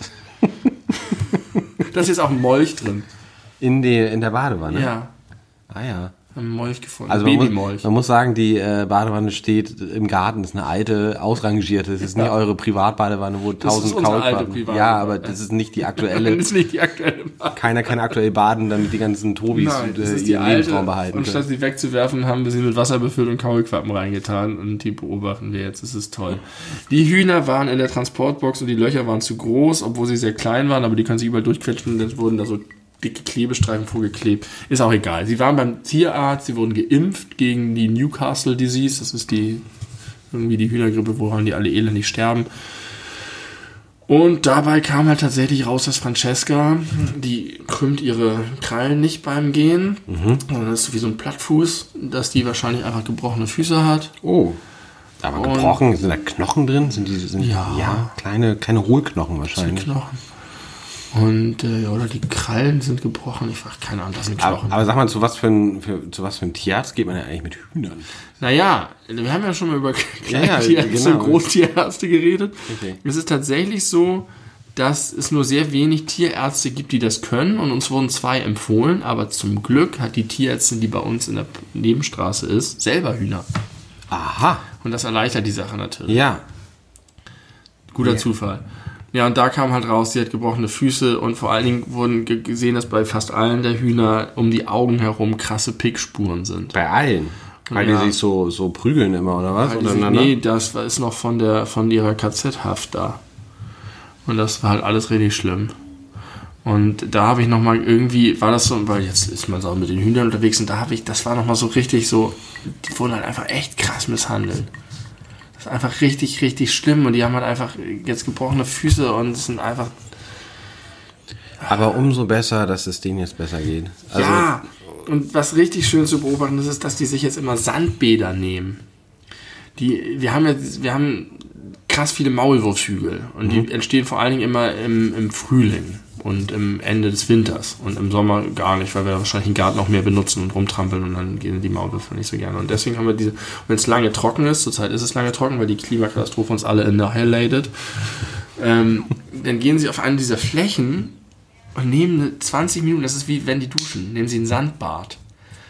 Und die ahlen sich da drin. Und es sieht so genüsslich aus. Und neulich waren sie alle vier in so einer von diesen Maulwurfshügeln. Und dann machen sie ihre Flügel so und überschütten sich mit diesem Staub und schrubbeln sich so. wie Elefanten, die machen das doch, glaube ich, auch. Oder machen die das Das im waren, Wasser? glaube ich, viele Tiere, Ja. weiß ich nicht genau. Und dann nach 20 Minuten stehen sie irgendwann auf, stellen die Federn alle so auf, das können die auch zur Klimatisierung. Und wie so ein nasser Hund schrubbeln sich so. Und das ist, ich kann da sitzen und denen dabei zugucken, wie die diese Sandbäder nehmen. Und es ist, das, es ist so, als würde, hätte ich Wellness. es ist für mich eine so innere, tiefe Befriedigung und Entspannung. Empathische. Tier-Wellness, schön. So schön. Und äh, Stichwort Tiere und Wellness und Entspannung. Ähm, es gibt immer so diese Stories, die erzählen sich so vor allem so, so Jugendliche, so, oh, hast du schon mal einen perfekten Moment erlebt? Ja. Und das ist irgendwie so ein Ding. Und ich hab, bin damit zum ersten Mal konfrontiert worden in dem wunderbaren Film Star Trek 9, Der Aufstand, wo die in so einem wunderschönen Dorf, wo alles allen gut geht. Und da ist äh, so, es wird es beschrieben als ein perfekter Moment, in dem er etwas beobachtet und den, so den Körper verlässt und die Zeit stillsteht. Und die zeitliche Wahrnehmung sich verändert und das ist so ein Kolibri, der dann irgendwie ganz langsam flattert. Und das war, war so ein krasses Konzept für mich. Und daraufhin habe ich das selber häufiger in meinem Leben bemerkt. Und neulich bin ich durch unseren wunderschönen Stadtpark gefahren und hatte so ein geiles Lied auf den Ohren. Ich höre jetzt wieder häufiger Musik auf dem Fahrrad und habe dazu irgendwie freihändig Schlagzeug gespielt. Und es war so ein, so ein tolles Licht und eine tolle Stimmung und dass die Sonne schien durch die Bäume und ich guckte hoch und es war so ein richtig, so ein Maigrün überall. Und dann kam vor der Sonne, die ich anguckte, so ein dunkler Schatten. Ich weiß nicht, was das ist. Und dann sah ich, dass das neben mich flog und es war ein Schmetterling. Ein total schöner Schmetterling. Und das war das Heftige. Ich bin dann freihändig mit dieser geilen Musik auf mein Fahrrad geflogen, guckte nach rechts und der Schmetterling ist mit mir ein richtig gutes Stück mitgeflogen. Und in dem Moment war ich einfach, das war so LSD-mäßig. Ich habe einfach meinen Körper verlassen und geschwebt und es ist alles zusammengekommen, als wären so ganz viele Stücke zusammenkommen und eine perfekte Form ergeben. Und da habe ich äh, mich sehr gut gefühlt. Wie schön. Du bist niedlich. Ich freue mich, dass dieser Schmetterling das erkannt hat, was du für ein guter Typ bist. Und ein, Er hat mich begleitet. ja, der, der, der erzählt in seinem Podcast bestimmt auch gerade, aber neulich war, das war so eine schöne Stimmung, alles war so grün und dann war da so ein cooler Typ, der freihändig auf dem Fahrrad vor Schlagzeug gespielt hat. Das wollte ich mir ein bisschen länger angucken. Da bin ich einfach eine ganze schön das Weile mit dem zusammen mitgeflogen. Zufall. Ich gucke hoch und er kommt und er kommt neben mich, neben meinen Lenker. Und es war so, als wären wir Buddies für einen Moment. Du und das Schmetterling. Ja. Du hast eine Tierliebe entdeckt oder in, entwickelt in den Komisch. letzten Monaten, die hätte ich dir nie zugetraut. Aber ich war immer schon eigentlich tierlieb. Ich war nur gegen Haustiere. Ja, aber so sehr, dass Natur hat mich eigentlich immer schon begeistert. Ja, genau, aber- Licht, Wasser, Ja, Reflexion. genau. Aber du warst irgendwie immer so sehr gegen Haustiere, dass die reine Tatsache, dass ein Tier im Haus wohnt, äh, dazu geführt hat, dass du das Tier nicht mehr als, als precious Tier wahrgenommen hast, so schien es mir. Dass du diese ganzen positiven... nur, weil ich, weil ich nicht so ein enges Bond mit deinen Katzen habe. ja, und aber auch wie du generell immer über das Thema Haustiere gesprochen hast. Ja, sehr verachtend. Das stimmt, das war nicht gut. Also, weiß ich nicht, ich habe eigentlich immer noch eine ähnliche Position zu Haustieren grundsätzlich. Aber ich mag die meisten Haustiere, die ich kenne, trotzdem als Tiere. So, Vorhin hast du, glaube ich, so lange Gordon gestreichelt wie noch nie zuvor. Und du kennst die jetzt schon eigentlich, seitdem ich sie hab. Gordon hat sich auch so, so zu mir gesetzt. So, es kam so und es war so ein, war ein selbstverständlicher Kuschelmoment. Ja. Und du hast ihn aber auch wirklich wahrgenommen. Sonst war, hatte ich immer den Eindruck, du hast äh, vielleicht auch wegen deiner Allergie so ein bisschen Hemmung, überhaupt sie zu berühren. Und da hast du, äh, hast du dich eingelassen auf seinen Annäherungsversuch. Das finde ich schön. Wie ist es denn mit dir und Tieren außerhalb deiner Katzen? Ich liebe Tiere. Ja? Ja, richtig doll. Hast du eine Connection zu Tieren? Total. Ich war als Kind war ich immer schon, ich bin ja mit einem Hund aufgewachsen, meine Eltern hatten immer Hunde. Und äh, deswegen hatte ich auch Stimmt. nie irgendwie Angst vor Hunden, sondern es war, also ich sage immer, der Hund, mit dem ich aufgewachsen bin, die gute Vreni, war über viele Jahre meine allerbeste Freundin. Und ich hatte sie, äh, Zu Honey zum Beispiel hattest du nicht so ein Verhältnis. nee, Hanni war auch ein bisschen fandst du ziemlich dumm. lame. Aber ich mochte die auch, als, als die eingeschläfert wurde, musste ich weinen. Also, Mhm. obwohl ich da schon lange nicht mehr zu Hause gewohnt hatte und deswegen auch nicht diesen engen Bond zu ihr hatte.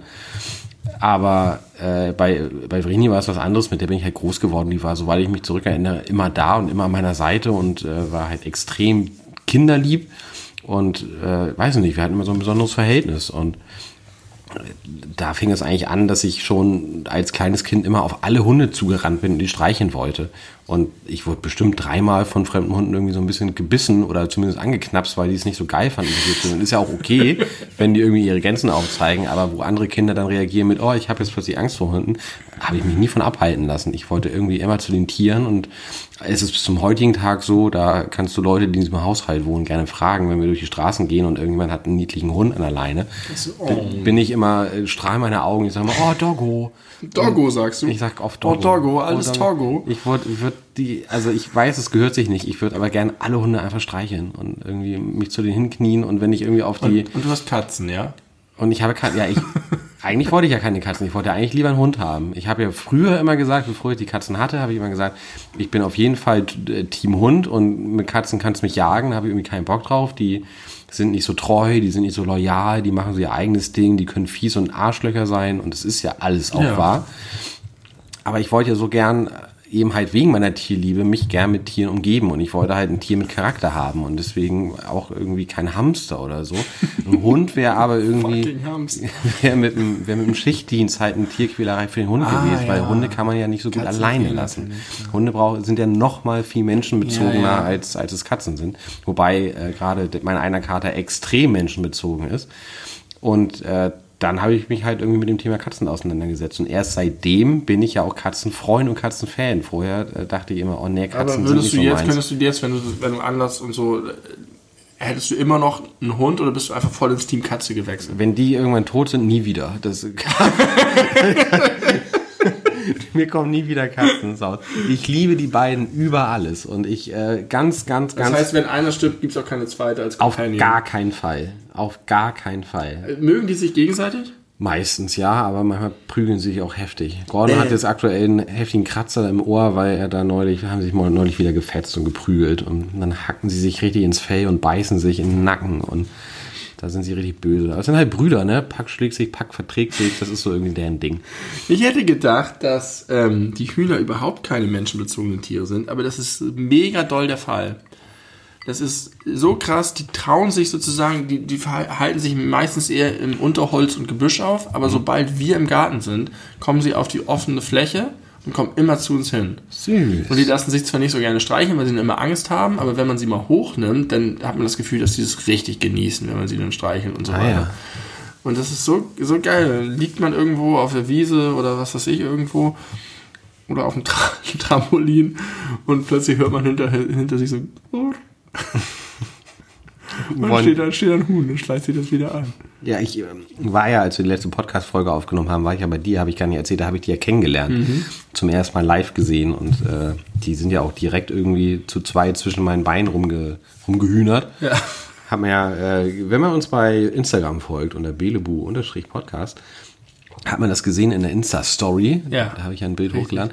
Äh, das war, das war ganz abgefahren. Und ich weiß noch, wie ich mich dann irgendwie zu dir drehte und äh, so der sagte, das ist jetzt also dein Leben. Wie so ein Hippie-Bauernhof. Überall Tiere, da steht eine Badewanne mit Kaulquappen und dazwischen Ja. rennen diese vier Hühner rum und haben jetzt irgendwie den Garten okkupiert und das ist irgendwie toll. Ich, ich äh, sehe das sehr gern. Und um das mit den Katzen nochmal noch mal, äh, zu thematisieren, ich liebe die so sehr und wenn die irgendwann nicht mehr sind, werde ich tief traurig sein und die richtig doll vermissen. Aber man muss auf der anderen Seite erstmal sagen, sie sind eine krasse Einschränkung. Also Ja. jetzt aktuell Corona ne, macht es eh unmöglich, mal eben viel wegzureisen, aber es ist halt nicht möglich, so keine Ahnung, wir haben jetzt zwei Wochen Urlaub, wir haben nichts gebucht, lass uns einfach mal irgendwo hinfahren. Man muss halt irgendwie jemanden finden, der sich darum kümmert. Das muss bei Hunden natürlich auch so sein, aber bei Hunden hat man viel eher die Möglichkeit, Leuten, die eh einen Hund haben, zu sagen, kannst du zwei Wochen meinen Hund noch mitnehmen. Das ist auf jeden Fall irgendwie leichter und schneller zu Ähm, ja, organisieren, als bei den Glaubst Katzen, du, die man nicht so aus ihrer Umgebung rausreißen kann. Immer ein Haustier haben? Ich möchte sehr gern irgendwann nochmal einen Hund haben. Und da ich jetzt ja äh, auch dem Schichtdienst entkommen bin, ist das jetzt auch nicht mehr ganz so unwahrscheinlich wie noch vor Ja. einem Jahr oder zwei oder zehn. Deswegen, ja, irgendwann wird hier sicherlich ein Hund wohnen. Da bin Krass. ich mir ziemlich sicher. Und der heißt dann Batz. Nein, er wird irgendeinen Menschennamen haben. Richard oder. Ja, Richard. Oder. Sir Richard. Lass uns das jetzt festlegen. Nein. Liebe Nein. Zuhörer, ihr könnt den Namen bestimmen. Das konnte Ich verlose- Kon ich ja, du hast verlose vier das. Hühner und durftest keinen einzigen Namen Ja. für die Fans hier rausgeben. Werde ich für meinen einen Hund bestimmt auch nicht. Aber Jetzt- hier geht es ja nicht um mich, sondern um dich. ja. Deswegen verfüge ich jetzt, dass ihr Tims Hund benennen dürft. Ich sag nochmal Bescheid, wenn es soweit ist. Ja, also nie wieder Katzen, aber ich, ich liebe. Ich, ich muss auch bei jeder Katze, die irgendwie auf der Straße läuft, versuche ich die irgendwie erstmal anzulocken und zu streicheln. Das Wenn, ist, wenn ich Katzen, Katzen auf der Straße sehe, kriege ich immer die Krise, weil ich denke, ihr reißt schon wieder alle Vögel zunichte. ich Äh, denke Katzen tun immer, das ja zum Glück nicht. ich denke mir immer, Gott sei Dank äh, sehe ich nicht, wie du gerade überfahren wirst. Ich, wir haben, ich habe schon mehrfach, ich so geil, ich, ich jag die jetzt, weil die auch, äh, ich weiß nicht, was die mit den Hühnern machen würden. Ich habe gelesen, dass die die Hühner nicht wirklich angreifen, aber es waren jetzt schon ein, zwei Mal eine Katze im Hühnerstall drin. Oh, Und die schleichen sich dann auch immer so rum. Wir haben da so mehrere, die bei uns frei rumlaufen und ich hasse es. Und ähm, jetzt kann ich die aber so richtig. Äh, jetzt hast du einen ja, Grund. Ja. Das ist und so jetzt wie. ist es so, dass ich dann, dann war, habe ich gesehen, dass eine wirklich im Hühnerstall verschwunden ist, als die Hühner alle drin waren. Mich angeschlichen und bin dann mit Holter die Polter rein und dann ist die Katze hatte keinen Entkommen, hat keinen Fluchtweg und die brauchen ja immer einen Fluchtweg. Und die ist halt dann vor mich gesprungen in den Flur und hatte so eine krasse Panik und ist dann an mir vorbei und watz durchs Gebüsch, aber sowas von weggerannt, ähm, als wäre der Fuchs hinter ihr her. Das hat mir gut gefallen. Das finde ich überhaupt nicht gut, dass du dich darüber freust, dass du eine Katze in Todespanik versetzt hast. Ja, die, hat, völlig die, bescheuert? hat, die hat meine Hühner geärgert. Die hat sie überhaupt nicht, hat vielleicht nur mal gucken wollen und wollte bisschen Freundschaft die schließen. Schon, ich glaube nicht, dass sie Freundschaft schließen Das- wollte. Die ist ja auch immer so in Lauerstellung. Ich sehe das ja auch, wenn sie draußen das sind halt krasse die Predators, halt, Ja, eben. Das sind krasse Predators. Und Predators verdienen, äh, verjagt zu werden. Wenn das ein Hollywood-Film wäre, dann hättest du applaudiert. Dass der Predator von, äh, von, von den armen, schutzlosen... Dann darfst du mich aber auch nicht dafür verurteilen, dass ich jede Wespe, die sich traut, hier rein in meine vier Wände reinzufliegen, mit Genuss töte. Ich hole mir immer, immer ein, ein, äh, eine Wieso, die sind doch keine Predators. ein Blatt Klo, äh, hier Küchenrolle, Ja. mach, äh, falte das viermal und dann schnapp ich mir die immer und dann zerdrücke ich die. Und dann, Warum? damit die tot sind, die verfluchten Mistviecher. Eine hat mal fast meine Katze getötet. Ach so, weil die die Katzen eingreifen. Ja. Ja, okay, das kann ich verstehen. Aber jagen nicht Katzen auch gerne nach so Fliegen? Ja, natürlich so? jagen die da gern nach, aber das Ja, okay. heißt ja nicht, dass ich mir denke, selber schuld, dann lass dich halt in, den, in die Zunge stechen und erstickt Die. Tierwelt kennt keine Moral und kämpft gegeneinander. Katzen gegen Hühner, Wespen gegen Katzen. Ja, und ich bin leider- Und wir stehen irgendwo zwischen den Stühlen und müssen, müssen Gott spielen. Ja, du bist auf der Seite deiner Hühner, ich bin auf der Seite meiner Katzen, ich töte Wespen, du versetzt Katzen in Todesangst. ja. Lass dir das nicht einfallen bei meinen Katzen. Ach, Todesangst, das sind die doch. Es ist jetzt ja nicht so. du hast dich gerade über die Panik gefreut, Ja, ich habe weil mich du keinen gefreut, aber ich Fluchtweg habe hatte, ich hab, Alter. ich hab jetzt. das stimmt. Deine Augen Ja, haben ich war, halt, ich, war, ich war halt, ich war halt, äh, war halt, äh, war halt der Schutzpatron meiner Hühner. Und das fühlt sich gut an, das kann ich gut nachvollziehen, wenn man sich irgendwie für seine Tiere, die einem ins Herz wachsen mit der Zeit, einsetzt. Das mache ich genauso. So, jetzt muss ich mal eine Frage beantworten. Thema Toiletten. Warum werden Toiletten nicht voller, wenn man reinpinkelt? Kannst du mir das mal erklären? Das hat sicherlich irgendeinen so einen physikalischen Hintergrund. mit, kann, ich- kann ich äh, erklären. Das stimmt, ne? du kannst da Aber ist es- literweise bei, bei rein. Pissoirs ist es anders, oder? Kommt, voller. kommt auf das Pissoir an. Es gibt ja auch welche, wo der, der Wasserstand nicht steigt. Die, diese selbstspülenden zum Ah, Beispiel. Ich, ich glaube, bei den meisten Pissoirs ist es so, dass es ansteigt Ja. und unten dann öffnet sie irgendwie, das ist ja auch ein ganz anderes System, das rauscht ja, Ja. so viel Dollar und zieht das so raus. Ähm, ich vermute, dass das Rohrsystem irgendwie so ist, dass das vielleicht mit Schweredruck, wenn mehr raufgeht, drückt es es durch das Rohr und fließt ab. Schwere Druck, das klingt richtig, das klingt interessant auf jeden Fall. Weil ich glaube, wenn du spülst, ist es ja auch nicht so, dass irgendwas hinten rausgezogen wird wie beim Pissoir, sondern dass du einfach mehr Wasser rauf tust und es dann das andere hinten wegdrückt. Und ich glaube, das, das hat ja so eine Form, glaube ich. Ja, da gibt es auch einen, richtigen Fachbegriff für, der auch gar nicht so unbekannt ist. Der fällt mir aber gar nicht ein. Wie heißen, wie heißen dieses? Die Kapillarkräfte? Nein, nein, dieses, dieses. Rohr, dieses, dieses gebogene Rohr. Ach so. Da gibt es doch einen Namen für. Ist Oh, da komme ich das Enges. mach mir jetzt gerade verrückt. Das kenne ich nicht. Auch Aber, kennst du auf jeden Fall. aber ich, das ist meine Vermutung. Schwere Druck. Schwere Druck. Okay. Habe ich mich neulich gefragt. Muss ich richtig doll pinkeln und habe hinterher in die ist Toilette das die geguckt. Lebensfrage? Ja, ist die Lebensfrage. Ach so. Das muss doch irgendwie, äh, das ist, Denn, du hast uns beigebracht, könnten wir nicht pinkeln, würden wir sterben. das ist richtig. Deswegen hat es sehr viel mit unserem Leben zu tun. Das ist so geil mit diesen Magneten auf dieser Verpackung, dass es so zuklappt. Richtig, richtig random aus dem Zusammenhang jetzt für jeden Hörer, der nicht sieht, was du in der Hand hältst. Aber sie haben es gehört mehrfach und dachten, was ist das für ein Geräusch? Dieses Ja, wir können das machen wie bei, Mama? Wie bei Radio Hamburg. Das ist das Geräusch. Alle müssen anrufen und für jeden Falschen gibt's 50 Euro mehr. Und am Ende gewinnt jemand wir haben keine 19.000. 50 Euro, 850 Euro. geschweige denn 19.000 Euro, die wir unseren Zuhörern ausschütten können. Nee, aber ich sag mal, wenn jeder unserer regelmäßigen Zuhörer falsch antwortet und der Letzte das dann richtig beantwortet, das könnte ich mir noch leisten. Jedes Mal nur 50 Euro draufkommen. Das kriege ich hin. So, wir sind schon weit in dieser Folge. Muss ja auch nicht so lange heute gehen. Nein, die letzte Folge war super lang, ne? Stunde 45 ja, das haben war wir da. unsere längste Folge. da muss man sich jetzt nicht dran gewöhnen. Ich habe neulich eine vier Jahre abgelaufene Tütensuppe gegessen, gestern, und es- die schmeckte wunderbar. Wunderbar. Da habe ich mich gefragt, was ist das eigentlich mit diesen Haltbarkeitsdaten? Das ist doch einfach Blödsinn. Ich hab mir Getrocknete gestern- Sachen, so getrocknete Aufbrühscheiße, die wird einfach nicht schlecht. Die kannst du auch in zehn Jahren noch essen. Ich habe gestern ein, äh, bei, bei der kleinen Konditorei einen, einen kalten Kakao im Tetrapack, also Ja. ne, so zum Schlürfen gekauft. Ja. Der war noch gut bis, keine Ahnung, 20.8. oder so, lange, Ja. lange haltbar. War schlecht.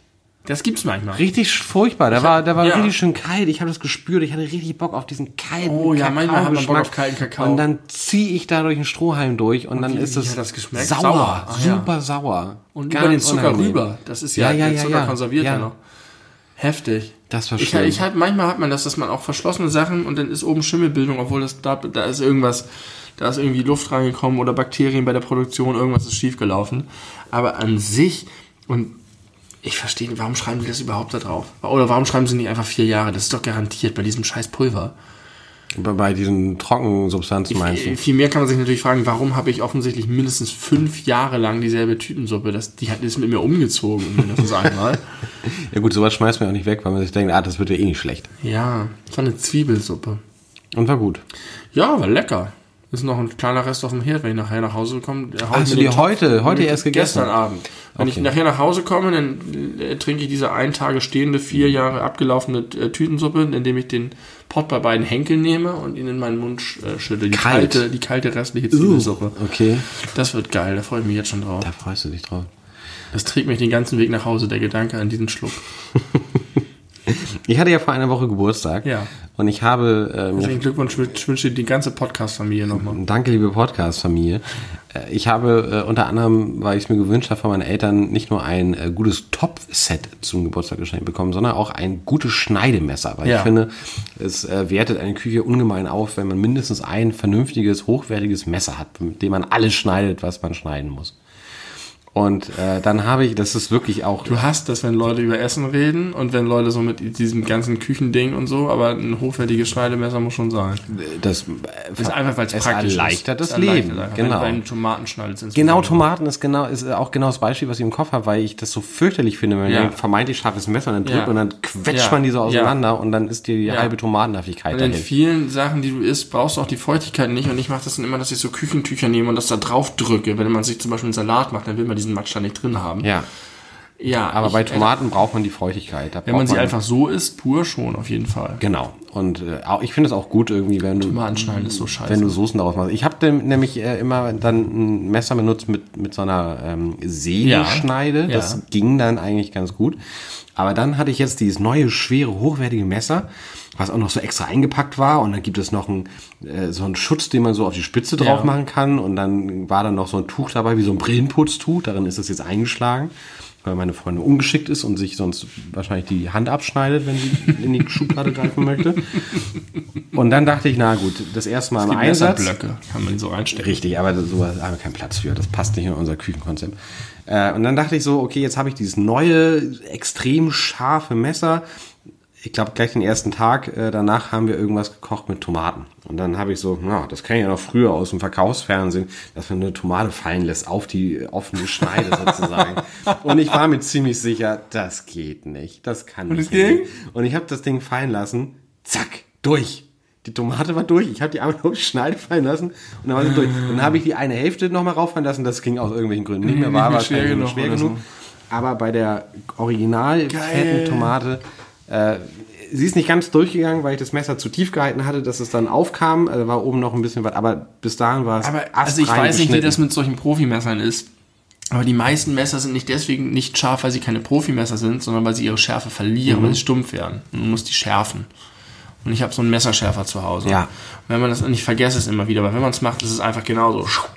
Das ist wie Fahrräder äh, aufpumpen. Ja, genau, macht man auch zu selten. Ja. Und das ist schlecht für die, und vor allen Dingen ist es nicht nur schlecht fürs Fahrrad und die Reifen, sondern es ist auch dann schwerer zu treten und Ja. zu fahren. Aber äh, Vorteil, das, so rede ich mir das immer schön, es hat mehr Trainingseffekt. Oh, ist Ja, das anstrengender. stimmt. Aber das will ich nicht. Habe ich ja gestern letzte Folge schon gesagt, ich will nicht, nicht trainieren, weil das einfach anstrengend ist. Ich überlege, ob ich mir jetzt Ring Fit Adventure für die Switch kaufen sollte, einfach weil ich diesen. Dieses, das, das motiviert mich. Das machst du sowieso nicht. Weiß ich nicht. Also du kau- kaufst es dir vielleicht, dann machst du es dreimal und danach nie wieder. ja, das, das, deswegen habe ich es mir bisher nicht gekauft, aber ich dachte, vielleicht könnte es doch klappen, weil die beiden Sachen zusammenkommen. Nee.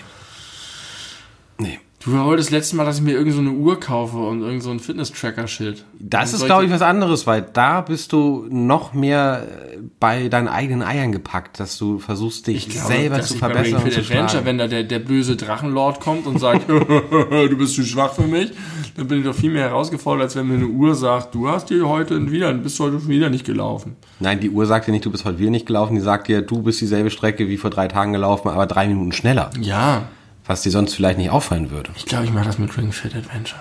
Alles klar. Möchtest du ganz kurz erklären, was Ring Fit Adventure Ach, es ist ein Spiel, ein Spiel für die Switch, wo Nintendo Switch, bei der man so einen, so einen Ring hat, äh, so einen Trainingsring, den man halt eindrücken kann mit Kraft und der harten Widerstand hat und dann muss man im Spiel ganz viele Übungen machen, aber gleichzeitig ist halt ein Spiel, bei dem man den bösen Bodybuilder-Drachen besiegen muss und das Den Bodybuilder Ja, Drachen das ist really? der Bodybuilder-Drachen really und der ist richtig toll. Und es ist ganz liebevoll gemacht mit typischem Nintendo-Spaß. Ja. Das, das ist genau das Richtige. Ja, bitte. Also ich bin, da kannst du dann auch gern von erzählen äh, im Podcast, wenn du dir das zugelegt hast. Wenn ich meine Muscles geflext habe. Richtig. Okay, ich, ich würde sagen, wir können jetzt so langsam Ja. Richtung Ende kommen. Ich möchte noch so zwei, drei Sachen mal schnell loswerden. Erstens möchte ich dich kritisieren als Menschen generell. Äh, Und zwar hast du eine richtig abgefuckte Art und Weise, das Wort Jein zu schreiben. Kannst du bitte mal du buchstabieren, wie du Jein schreibst? Wann habe ich das letzte Mal Ja eingeschrieben? Immerzu lese ich das in verschiedenen. Ja? Ja, du liest das immer, äh, schreibst es Also immer wieder. Normalerweise schreibt man das natürlich J-E-I-N und ich kann jetzt nur vermuten, wenn du das so sagst, dass ich J-A-E-I-N schreibe. Genau, immer.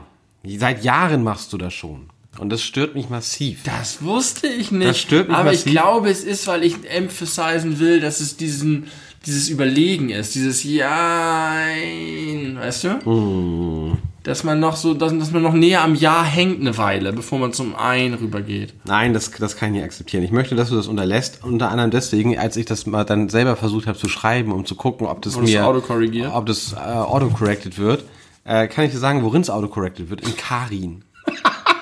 also, wenn man Ja einschreibt, dann schlägt er einem Karin vor. Ich schreibe mal Ja ein. Und das finde Ja, ich nicht. Karin schlägt er mir, schlägt er mir auch vor. Ja, ich ja. habe ich hab, äh, ich hab, ich hab nicht Ja eingeschrieben. Niemals. Wo habe ich denn das jemals geschrieben? Im Discord habe ich das gelesen und äh, garantiert auch irgendwo bei WhatsApp. Du hast es schon mehrfach, ist mir schon ganz oft aufgefallen. Das kann doch vor vielen sein. Jahren. So, Wo kann ich hier den Chatverlauf durchsuchen? das machen wir nicht jetzt. Doch, nicht, ich suche nicht jetzt, on ob ich dir jemals Ja eingeschrieben habe bei WhatsApp. Nie. Kein Treffer. Nicht gefunden. Nichts.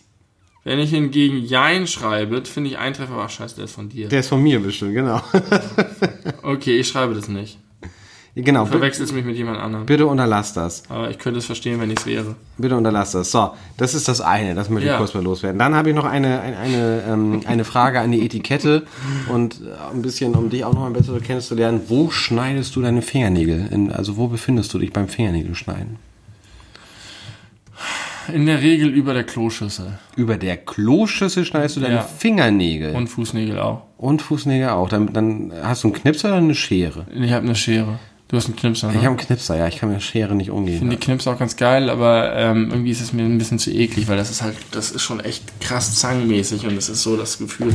Ja, wenn, äh, aber ich finde dieses, dieses Gefühl von den Nagelscheren so eklig, wenn, die, wenn das so von links nach rechts oder von rechts nach links so nach und Ja? nach dieses, dieses Nee, das mache ich auch nicht so. Ich mache das, ich mach das nicht so, dass ich den ganz abschneide, sondern ich mache chip, chip, chip, immer im Prinzip wie mit einem Knipser. Ja, ja, Aber okay. mit der Schere habe ich das Gefühl, wenn das von der Seite kommt, ist es nicht so brutal, wenn, wenn ich einfach ein Stück rausbreche und links daneben steht noch das, äh, der restliche Nagel äh, in all, all of his longness and greatness. äh, während so kann ich einfach so existieren, ich komme von der Seite und ähm, der weiß schon, was ihm geschieht. Ich, ich mache das so, aber ich bin ein bisschen faul darin geworden. Ich habe früher sehr, war sehr bedacht darauf, dass es ins Klo fällt. Heute bin ich eigentlich alibimäßig beim Klo und es splottert überall links und rechts daneben. Und du sammelst das dann aber wieder ein. Nein, ich fege dann halt irgendwann, wenn ich sowieso das mal fege oder so. Oder dann, aber ich sammle das nicht. Also es könnte mal sein, dass wenn ich bei dir auf Toilette gehe, Ja, dass ich versehentlich Nägel. Fuß und Ja, Fingernagel mit Sicherheit. Das ist ein eklig. aber nein, meistens äh, mache ich das oben. Ah ja. Aber unten ist auch, es ist tatsächlich äh, auch unten ein, immer eine Nagelschere vorrätig. Ich habe heute meinen linken, ich habe heute zum ersten Mal, ich habe meinen linken, ich habe mir, ich habe mir, ich habe seit Tagen bin ich an dem Punkt, wo ich denke, ah, sie sind ein bisschen zu lang, ist vielleicht auch schlecht für die Socken. Wobei bei diesen Socken hast du vorhin gesehen, das Hopfen und Malz verloren. Dann hatte ich einen Socken schon angezogen und dann habe ich es erst gemerkt. Und dann war ich zu faul, den anderen auszuziehen, habe aber trotzdem noch gehandelt und habe zumindest schon mal meinen linken Fuß geschnitten. Weil der noch keine Socke über sich Ja. hatte. Und dann war es dir aber zu viel, die Socke, die Ja. du anhast, wieder auszuziehen. Ja. Wow, Das heißt, ich okay. habe jetzt unterschiedlich geschnittene Füße. Das hätte ich noch nie. Bei den Fingernägeln kann man das natürlich nicht bringen. Aber warum machst du das denn? bringen, weil man selten Handschuhe trägt. Aber warum machst du es denn nicht zum Beispiel beim Waschbecken? Das ist doch viel, also auch gemütlicher, weil es höher ist und muss nicht so runterbürgen. Also bei den Füßen verstehe ich, es glaube ich, ab jetzt machen, weil das ein guter Hinweis ist, den ich noch nie bedacht habe. Ich habe halt im Waschbecken so ein äh, Abflusssieb, damit da nichts, äh, Ja. keine Haare reinkommen. Ja. Und das müsste ich vorher entfernen. Ja. Und dann könnte mir das passieren, dass die Nagel, nee, die ist nicht klein, klein genug, dass die da reinpasst. Ich habe meinen Aufsatz von meinem Rasierer in meinem Waschbecken verloren. Oh ja, okay. Der ist glatt durchgespült. Wegen des Schweredrucks. Und jetzt bist du gebrandmarkt und traust dich nicht mehr da irgendwelche. Ja, komisch. Aber mit den Füßen geht's halt auch nicht. Nee, mit den Füßen und ich glaube, ich, ich mache es meistens beides gleichzeitig und dann würde ich nicht zwischen Waschbecken und Klo wechseln. Aber ich stehe halt, ich bin inzwischen bei den Fingern, glaube ich, zu faul, mich zu beugen, deswegen splatter das auch links und rechts. Und beim Daumen geht's gut, weil beim Daumen kannst du noch das kontrollieren, dass du die vier Schnipsis zusammenhältst und dann reinschmeißt und dann den anderen Fingern ist dann alles äh, verloren. Ich mache das alles samt unter der Dusche und oder in der Badewanne. Also Wie Füße, schwimmst du noch mit deinen Nägeln? Deinen Nägelresten? äh, also wenn ich mir, nicht, wenn, ja. wenn ich mir in der Badewanne die, die, die Fußnägel Ja. schneide, dann kommt das, mache ich das immer dann, wenn ich schon den Stöpsel rausgemacht Ach so. habe. Dann mache ich den Stöpsel raus, dann dauert das ja bestimmt noch mal drei Ja. Minuten oder so, bis die leer geht. Und so lange braucht man ja auch ungefähr fürs Fußnägel schneiden, dann werden die gleich abgezogen. Ah ja. Aber ja, das, einen kurzen Moment schwimme ich mit auch meinen okay. Fußnägeln, finde ich es auch nicht so schlimm. Na gut, dann möchte ich dich gerne noch ein bisschen weiterbilden. Äh, äh, warte, warte, warte, machst du, wenn du die Fußnägel und Fingernägel schneidest, danach auch noch eventuell den Schmutz direkt weg, weil das ist ja so geil. Manchmal hat man dann ja geilen Zugriff. Ich habe früher habe ich mir, weil man ja auch Kind war, häufiger im Dreck, habe ich mir häufiger mal den Dreck unter den Fingernägeln weggemacht. Das habe ich seit vielen, vielen Jahren nicht gemacht. Dafür schneide ich meistens Nägel. Also wenn, wenn, ich, sie schneide, dann kommt er halt so zum Vorschein, dann kann man den noch so abribbeln. und ich mache mache ja auch meine Fingernägel immer sehr kurz. Weil dann äh, ist da, siehst du ja, ist so, Aber wenn man sie zu, oh ja, sehr kurz. Ich wenn hab man sie immer- zu kurz macht, dann ist es doch so ich habe immer sehr, sehr kurze Fingernägel. Im Vergleich. Ja, Und das ist schon eher kurz. geht. Ja, wollte ich auch gerade sagen, es geht ja noch. Äh, also meistens ist das für mich so der Punkt, wo ich sage, ich muss jetzt mal wieder schneiden, weil da Dreck drunter Ja. ist und ich keine Lust habe, das irgendwie einzeln darunter wegzupulen. Dann schneide ich sie halt einmal kurz und dann ist der Dreck mit weg. Ja. Genau, das ist so mein Ding und das funktioniert ganz gut. Und äh, ja, Fußnägel schneiden ist extrem, also erstaunlich viel seltener als Fingernägel schneiden notwendig, finde ich. Also das ist schon, schon ein krasser Unterschied. Das stimmt. Aber der, der, der Große hat immer mehr äh, Meter gut gemacht als die ganzen anderen Kleinen. Es ist so manchmal so, dann schneide ich und denke ich, ah, das war eigentlich noch gar nicht nötig, ich komme hier kaum rum, ich kriege kaum was ab. Und dann Meter kommt der große Onkel und der große Onkel ist so, boah, schon ein ganzes Stück weg. Aber der ist ja auch generell so, so massiv. Ja, aber der wächst auch schneller. Weiß ich nicht, ob das stimmt. Also ich habe es heute wieder gemerkt, bei meinem, zumindest bei dem einen Fuß, schneidest den ich du, vielleicht schnaude, äh, traust du dich nicht, den großen Onkel so kurz zu schneiden wie die anderen. Und deswegen erscheint es dir so, dass, es, dass der Nee, schneller ist ein wächst. größeres Stück, das ich abschneide. Und ich muss es ja immer gleich machen. Ah ja. Das wächst muss schneller. ich, werde ich mal beobachten. Wenn ihr dazu, liebe Zuhörer, mal Erfahrungen gesammelt habt, äh, ob ihr, also die das bestätigen oder auch widerlegen, bitte mal Bescheid sagen. Das würde mich mal interessieren. So, ich möchte dich noch mal, noch mal ganz kurz äh, weiterbilden als alten Germanisten. Und zwar eine Sache, wo ich jetzt einfach mal sehr stark vermuten würde, das weißt du nicht. Und zwar, du kennst das Wort, hm, hm, hm, wurde für etwas auserkoren. Ja. Auserkoren ist ja logischerweise Vergangenheitsform. Und jetzt kommt die, das Präsens. Ja, genau. Weißt du, was das, was das Präsens, der Präsens, Die Präsensform. die das, Präsensform, Präsens, das Präsens. das Präsens ist Von von, auserkoren. auserkoren. Erküren. Nein. Soll ich sagen? Ja. Erkiesen. Ah, das habe ich schon mal. Erkiesen ist die, ist die, ist Gibt's der Präsens, das Präsens. Das kommt mir sehr bekannt vor. Gibt es vielleicht ein anderes Verb, bei dem das auch so ist? Das habe ich schon mal gehört. Schön. Ich erkiese dich zu meinem Nachfolger. Genau. Das Warum benutzt man das nicht? Weil es immer passiv ist. Ja, und wurde und auserkoren. Weil das ja vor allem etwas ist, was meistens irgendwie so im Nachhinein, äh, also Ah ja, ne, so retrospektiv äh, und berichtet vielleicht wird. ist auch dieses Auserkoren ist so ein bisschen etwas diffuses. So nach dem Motto, ähm, das ist immer etwas, was nicht so, man sagt nicht, der wurde von dem auserkoren. Er er von- wurde nur generell auserkoren. ja, es ist so ein bisschen vage. Also genau, es ist kein, kein aktiver, ich erkiese dich jetzt Ja. als mein Nachfolger oder mein Adjutant. ja. Ja. Das ist einfach, ich benenne dich zu meinem oder so. Ja. Das würdest du anders formulieren. Und jemand wurde auserkoren, äh, da, da schiebt man den Erkiesenden ein bisschen in den Nebel. Präsens, ich erkiese aus, du erkiest aus, er, sie, es erkiest aus. Präteritum, ich erkore aus. Konjunktiv 2, ich erköre aus. Ich erkläre aus, wenn ich das die Grundlage hätte und irgendwelche Macht hätte. Aber habe ich leider nicht. Ich bin nur ein armer Bauer. Und Imperativ, erkiese aus. Das hat noch nie jemand gemacht. noch nie jemand. Jetzt erkiese endlich. Das kann doch nicht Du sein. Wir warten hier erkiesen. scheiße in diesem scheiß Thronsaal. Es ist kalt. Wir wollen alle ans Buffet. Erkiese endlich. Ja, toll, oder? Ja. Beispiel, Hans wird wieder Irma dazu auserkiesen, mit ihm den Tanz zu eröffnen. du erkiest immer Carla aus, deine Geburtstagsrede zu halten. Sehr schöne Beispiele. Danke, Victionary an dieser Stelle. Ja. Wusstest du, dass Tim Melzer den Knoppersriegel richtig geil findet? Nein, das habe ich nicht gewusst. Es gab, glaube ich, einen Tweet oder irgendwas, er hat sich irgendwo geäußert. Tim Melzer hat sich wirklich geäußert und gesagt, dass der Knoppersriegel die Scheiße fett rockt. Na, wenn das ein Tweet ist, dann sollten wir ihm vielleicht mal den Link zu unserer Podcast-Folge dazu drunter schreiben, als Ja. Druko. Und dann kann man da vielleicht äh, ein bisschen Fame Auf abgreifen. jeden Fall. So, und jetzt sind wir beim Ende dieser Folge und ich nehme jetzt noch random irgendeine Sache. Und zwar möchte ich mal darauf hinweisen, dass Gandalf der Graue und Gandalf der Weiße bekanntermaßen ein Zauberer ist. Ja. Und dass er dafür echt wenig zaubert. Der berät, der ist weise, der gibt die Richtung vor. Einmal hat er seinen Leuchtestab, um die Orca wie im Schach zu halten. Einmal macht er Feuerwerk für die Kinder. Einmal sagt er, you shall not pass, aber da stampft eigentlich auch nur die Brücke kaputt. Das wirkt jetzt auch nicht so richtig wie Zauber. Und, und da hat er vor allem, da geht er in den Ballrock mit, mit einem Schwert. Also Ja. einen Schwertkampf in den Ballrock. Ja. Dabei ist er ein krasser Zauberer. Er Stimmt. zaubert echt wenig. Er hat, er hat noch so eine, so eine geile Connection zu den großen Adlern, die ihn da vom Turm Klar, er runterholen. hat Connection, er ist weise, er ist gut vernetzt in der Welt, er ist alt, er, er kennt viel. Er liest Er macht sich einmal groß, um, Ja. um Bilbo einzuschüchtern, damit er den Ring rausrückt. Ja. Aber Hier ist Gott, gib Gandalf deinen Ring.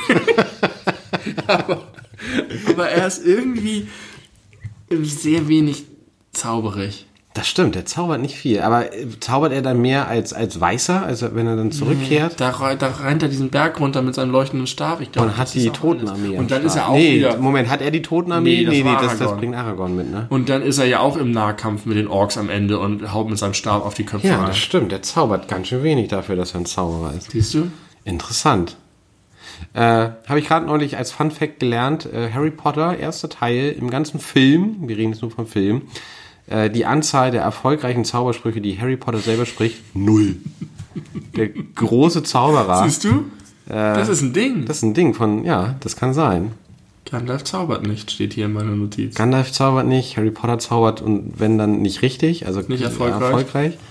Also das heißt, dass die größten Zauberer Keine nicht zaubern. nicht deswegen die größten Zauberer sind, weil sie zaubern, sondern weil sie ein großes Herz und große Connections zur, Päpsten haben. zu Päpsten und ihrer Umwelt haben. Ja, das ist doch interessant. Gandalf zaubern nicht. Ist dir das selber aufgefallen? Ja, ich weiß nicht genau warum. Ich habe neulich zum ersten Mal mal äh, die, die, ähm, ich hab, ich, man wird ja sehr, sehr seltsame Sachen werden einem vorgeschlagen. Ich habe das Motion Capturing von Benedict Cumberbatch als Smog gesehen. Ja. Was ein geiles Video ist. Und Was auch Smaug der Drache. beeindruckender ist als die eigentliche Sequenz, die ich mir dann auch noch angeguckt habe. Aber da nimmt man doch irgendwie äh, noch mal mehr wahr, wie viel Benedict Cumberbatch in diesem scheiß Drachen drin steckt, wenn man sich den Film nochmal anguckt. Das stimmt. Aber trotzdem finde ich, seine ganzen, seine ganzen seine Moves sind auch so krass. Ja. Und die kommen im Film gar nicht so raus. Und äh, ja, und da, da habe ich, ich weiß nicht, ob ich darüber darauf gekommen bin. Irgendwie fiel mir ein, dass Gandalf nicht zaubert. Zauber nicht, Zauber nicht, ja. Das mit dem Feuerwerk hast du erwähnt. Das ist äh, ziemlich eine gute Beobachtung. Dankeschön dafür. Das ist eine High Note, auf der kann man gar nicht äh, besser enden. ui, ui, ui. Guck mal, jetzt haben wir 2,45 Minuten. Wir haben jetzt ein ganzes Fußballspiel sozusagen. Ja, wir haben wirklich einen besprochen. sehr, sehr ernsthaften, gesellschaftsrelevanten Blog und dann haben wir noch ein bisschen über Hühner und Gandalf geredet. Ja, Und Katzen. Und Katzen und Tiere im Allgemeinen. Das war aber lighthearted, der zweite Teil. Wie angekündigt und Und der erste war versprochen. darkhearted. Da sieht man mal, wir, das Gegenteil von Light ist Dark. Vielleicht sollten wir Ich so. dachte Light im Sinne von leicht, also äh, heavy-hearted war der Anfang. Heavy-hearted. Nee, aber es ist tatsächlich mit wie Licht geschrieben. Vielleicht sollte das, könnte das das Konzept für den Podcast sein, so Yin-Yang-mäßig. Wir haben immer eine Hälfte. Licht und leicht sind doch gleich geschrieben in Englisch. Light und Light. Ja. Außer du Habe machst ich was die, anderes behauptet? Ja, ja. Ach so, ich dachte an L-I-T-E. Nee, Das ist ja du, großer Quatsch. ja. Komischer Ja, Germanist. heavy-hearted. Light-hearted und heavy-hearted ist richtig. Ich habe dark-hearted gesagt, das ist falsch, das ist gecallt oder das ist recht. Ich habe es nicht ernst genommen oder gespielt und nicht zugehört. und habe dann noch irgendeinen anderen Quatsch geredet, der nicht zur Sache tat. So und nicht anders kann man unsere Freundschaft sehr gut auf den Punkt bringen. Liebe Leute, vielen Dank, dass ihr, dass ihr so aufmerksam äh, dabei gewesen seid. Haltet eure Herzen hoch. Aber bitte nicht buchstäblich, sondern nur, was ist das Gegenteil von buchstäblich? Äh, Metaphorisch? Im übertragenen Sinne. Metaphorisch. Bild Bild, ja. bildlich gesprochen, äh, eure Herzen hoch und äh, habt einander gern und seid keine Arschlöcher und äh, seid einfach verdammt nochmal lieb zu den anderen Leuten und haltet euch an Kant. Und an, an Karen. An Ka Kant und Karen. Das sind die beiden. das sind die beiden Leute, auf die ihr euch äh, stützen solltet, wenn ihr euer Leben bestreitet. Hört auf mit der ganzen Scheiße da draußen. Seid, äh, seid einfach keine Wichser. Hast du noch was zu sagen? Nö. Nö. Black Lives Matter. Black Lives Matter äh, and äh, äh, hört auf, Plastiktüten zu kaufen. Denn selbst wenn wir diese ganze Scheiße hinter uns gebracht haben, dann ist da immer noch der Klimawandel, der da über einem steht und sagt, ha, ha, ha, ha. Ich bin irgendwie immer noch der mächtigste Motherfucker im Game. Und kannst du mir bitte noch mal ganz kurz in drei Sätzen erklären, wie es sein kann, dass bei beschlossenem Kohleausstieg jetzt ein neues fucking Kohlekraftwerk hat aufgemacht wird? Ich meine, entweder, also diese neuen Kohlekraftwerke sind immer super viel effizienter und effizienter Ja, und haben eine ja, ganz ja, geringe ja. Verbrauchsscheiße und so weiter und es ist alles irgendwie am Ende dann doch effizienter und besser. Ich weiß es nicht.